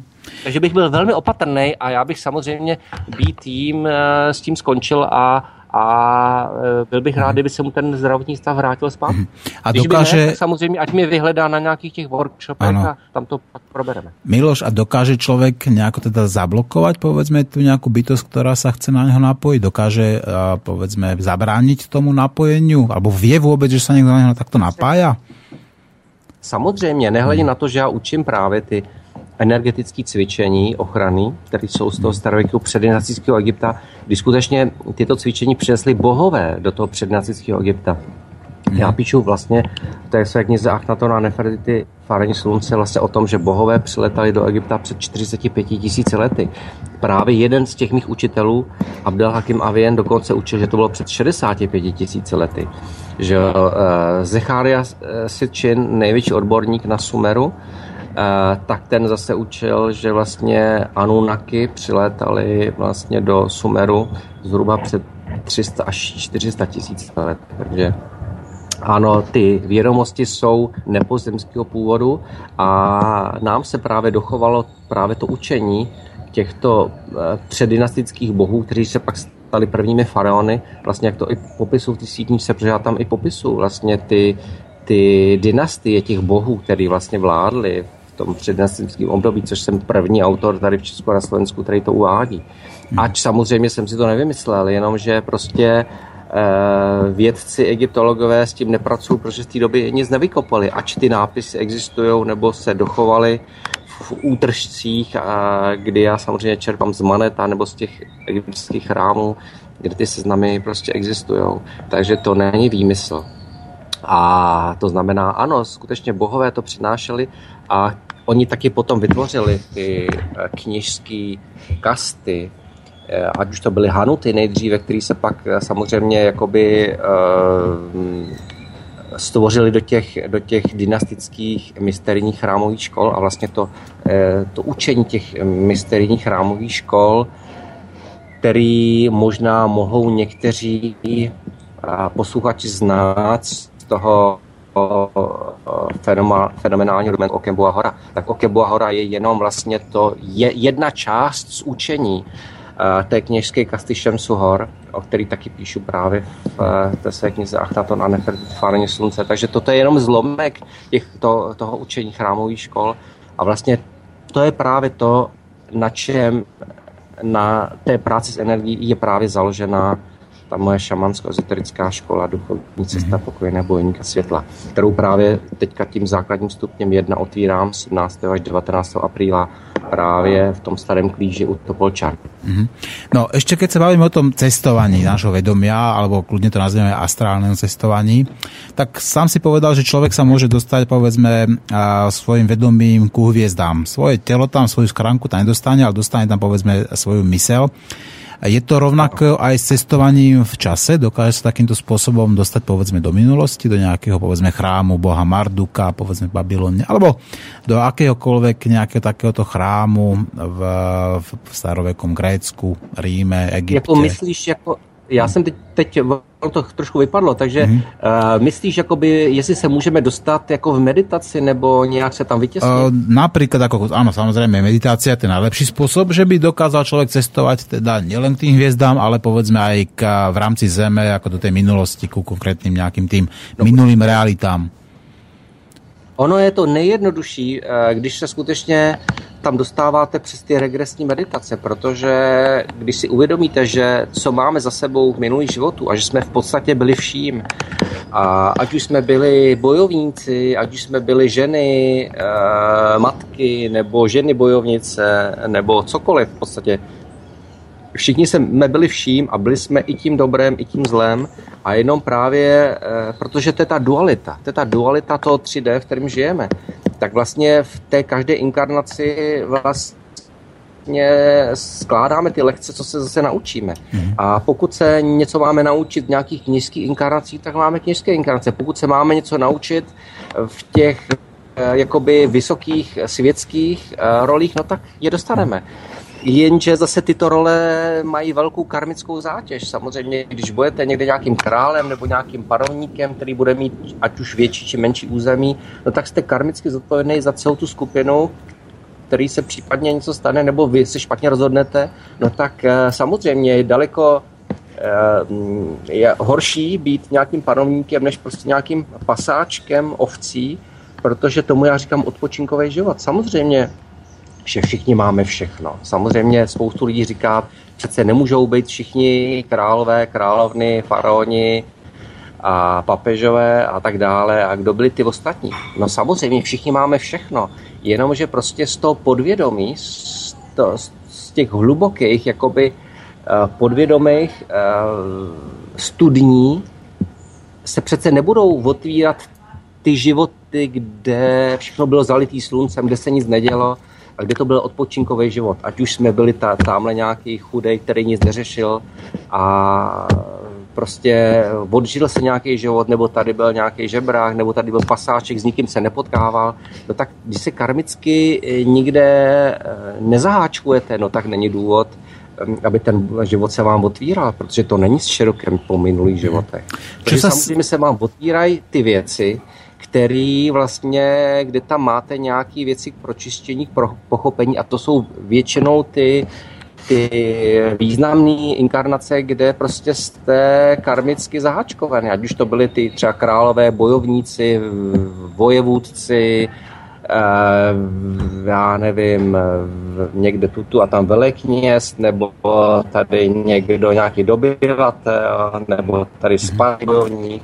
Že Hodně tam jsou ty válečnický, já tam vidím třeba i u lidí, mm-hmm. že hodně se třeba navracejí lidi, to, ať už to jsou římští bojovníci, spartanští bojovníci, protože tam je prostě ta karma prostě velká, takže tam mm-hmm. musí docházet k tomu čištění velkému. Samozřejmě, když jste králem nebo papežem nebo mm-hmm faraonem, tak samozřejmě ta karma je, pokud něco jste udělal špatně, no tak taky to furt řešíte mm-hmm. přes Miloš, věku, protože... Eh, Pomaly budeme je... končiť, počúvaj ma. Ja ťa musím na chvíľku prerušiť, dám ti ešte poslednú otázku, ktorú by si mohol stihnúť zodpovedať. Čo sa stane, ak človek neustále opakuje vážnu karmickú chybu?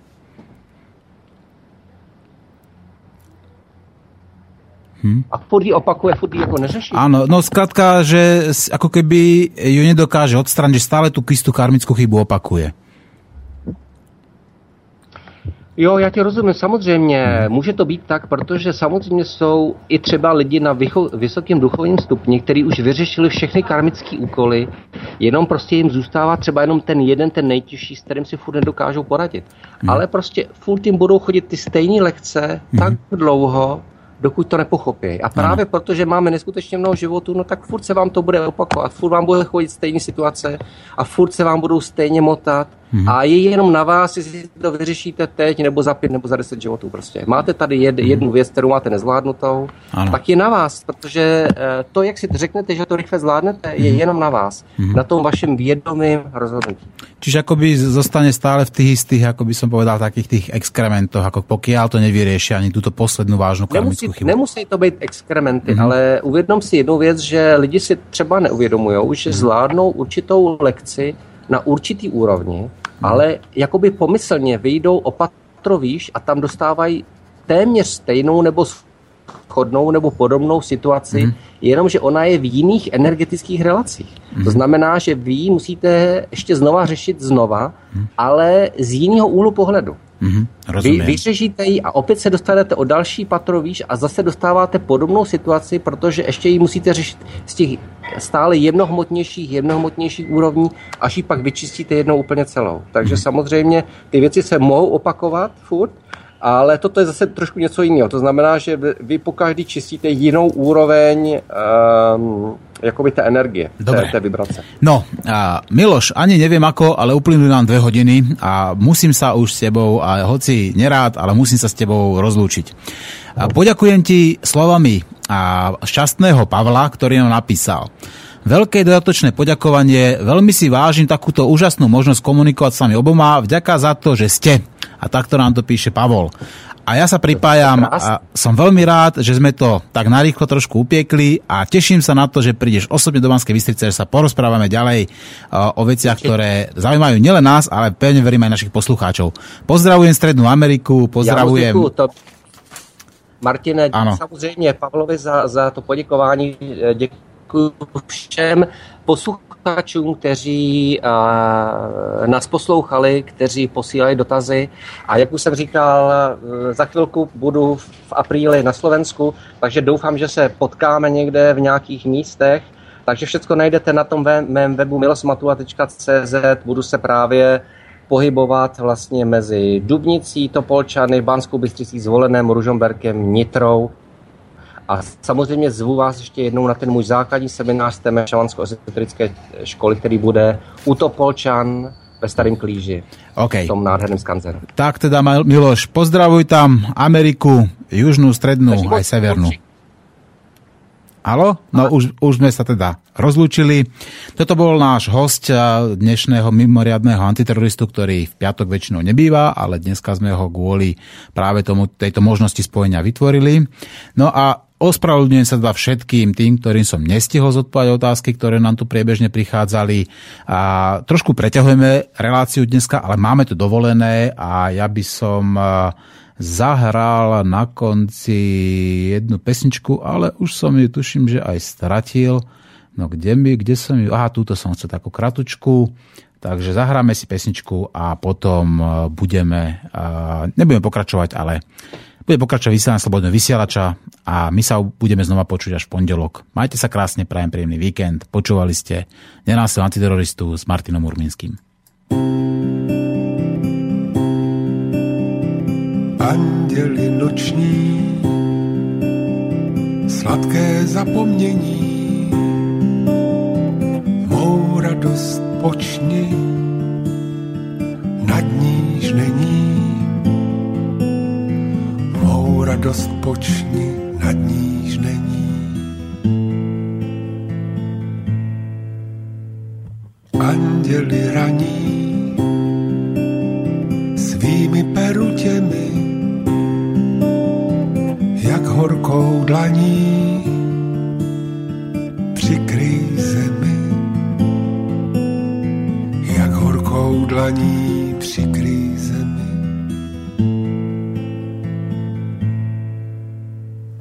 anděli denní, moje vodoživá,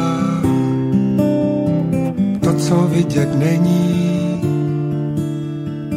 ukaž, kde se skrývá, to, co vidět není, ukaž, kde se skrývá.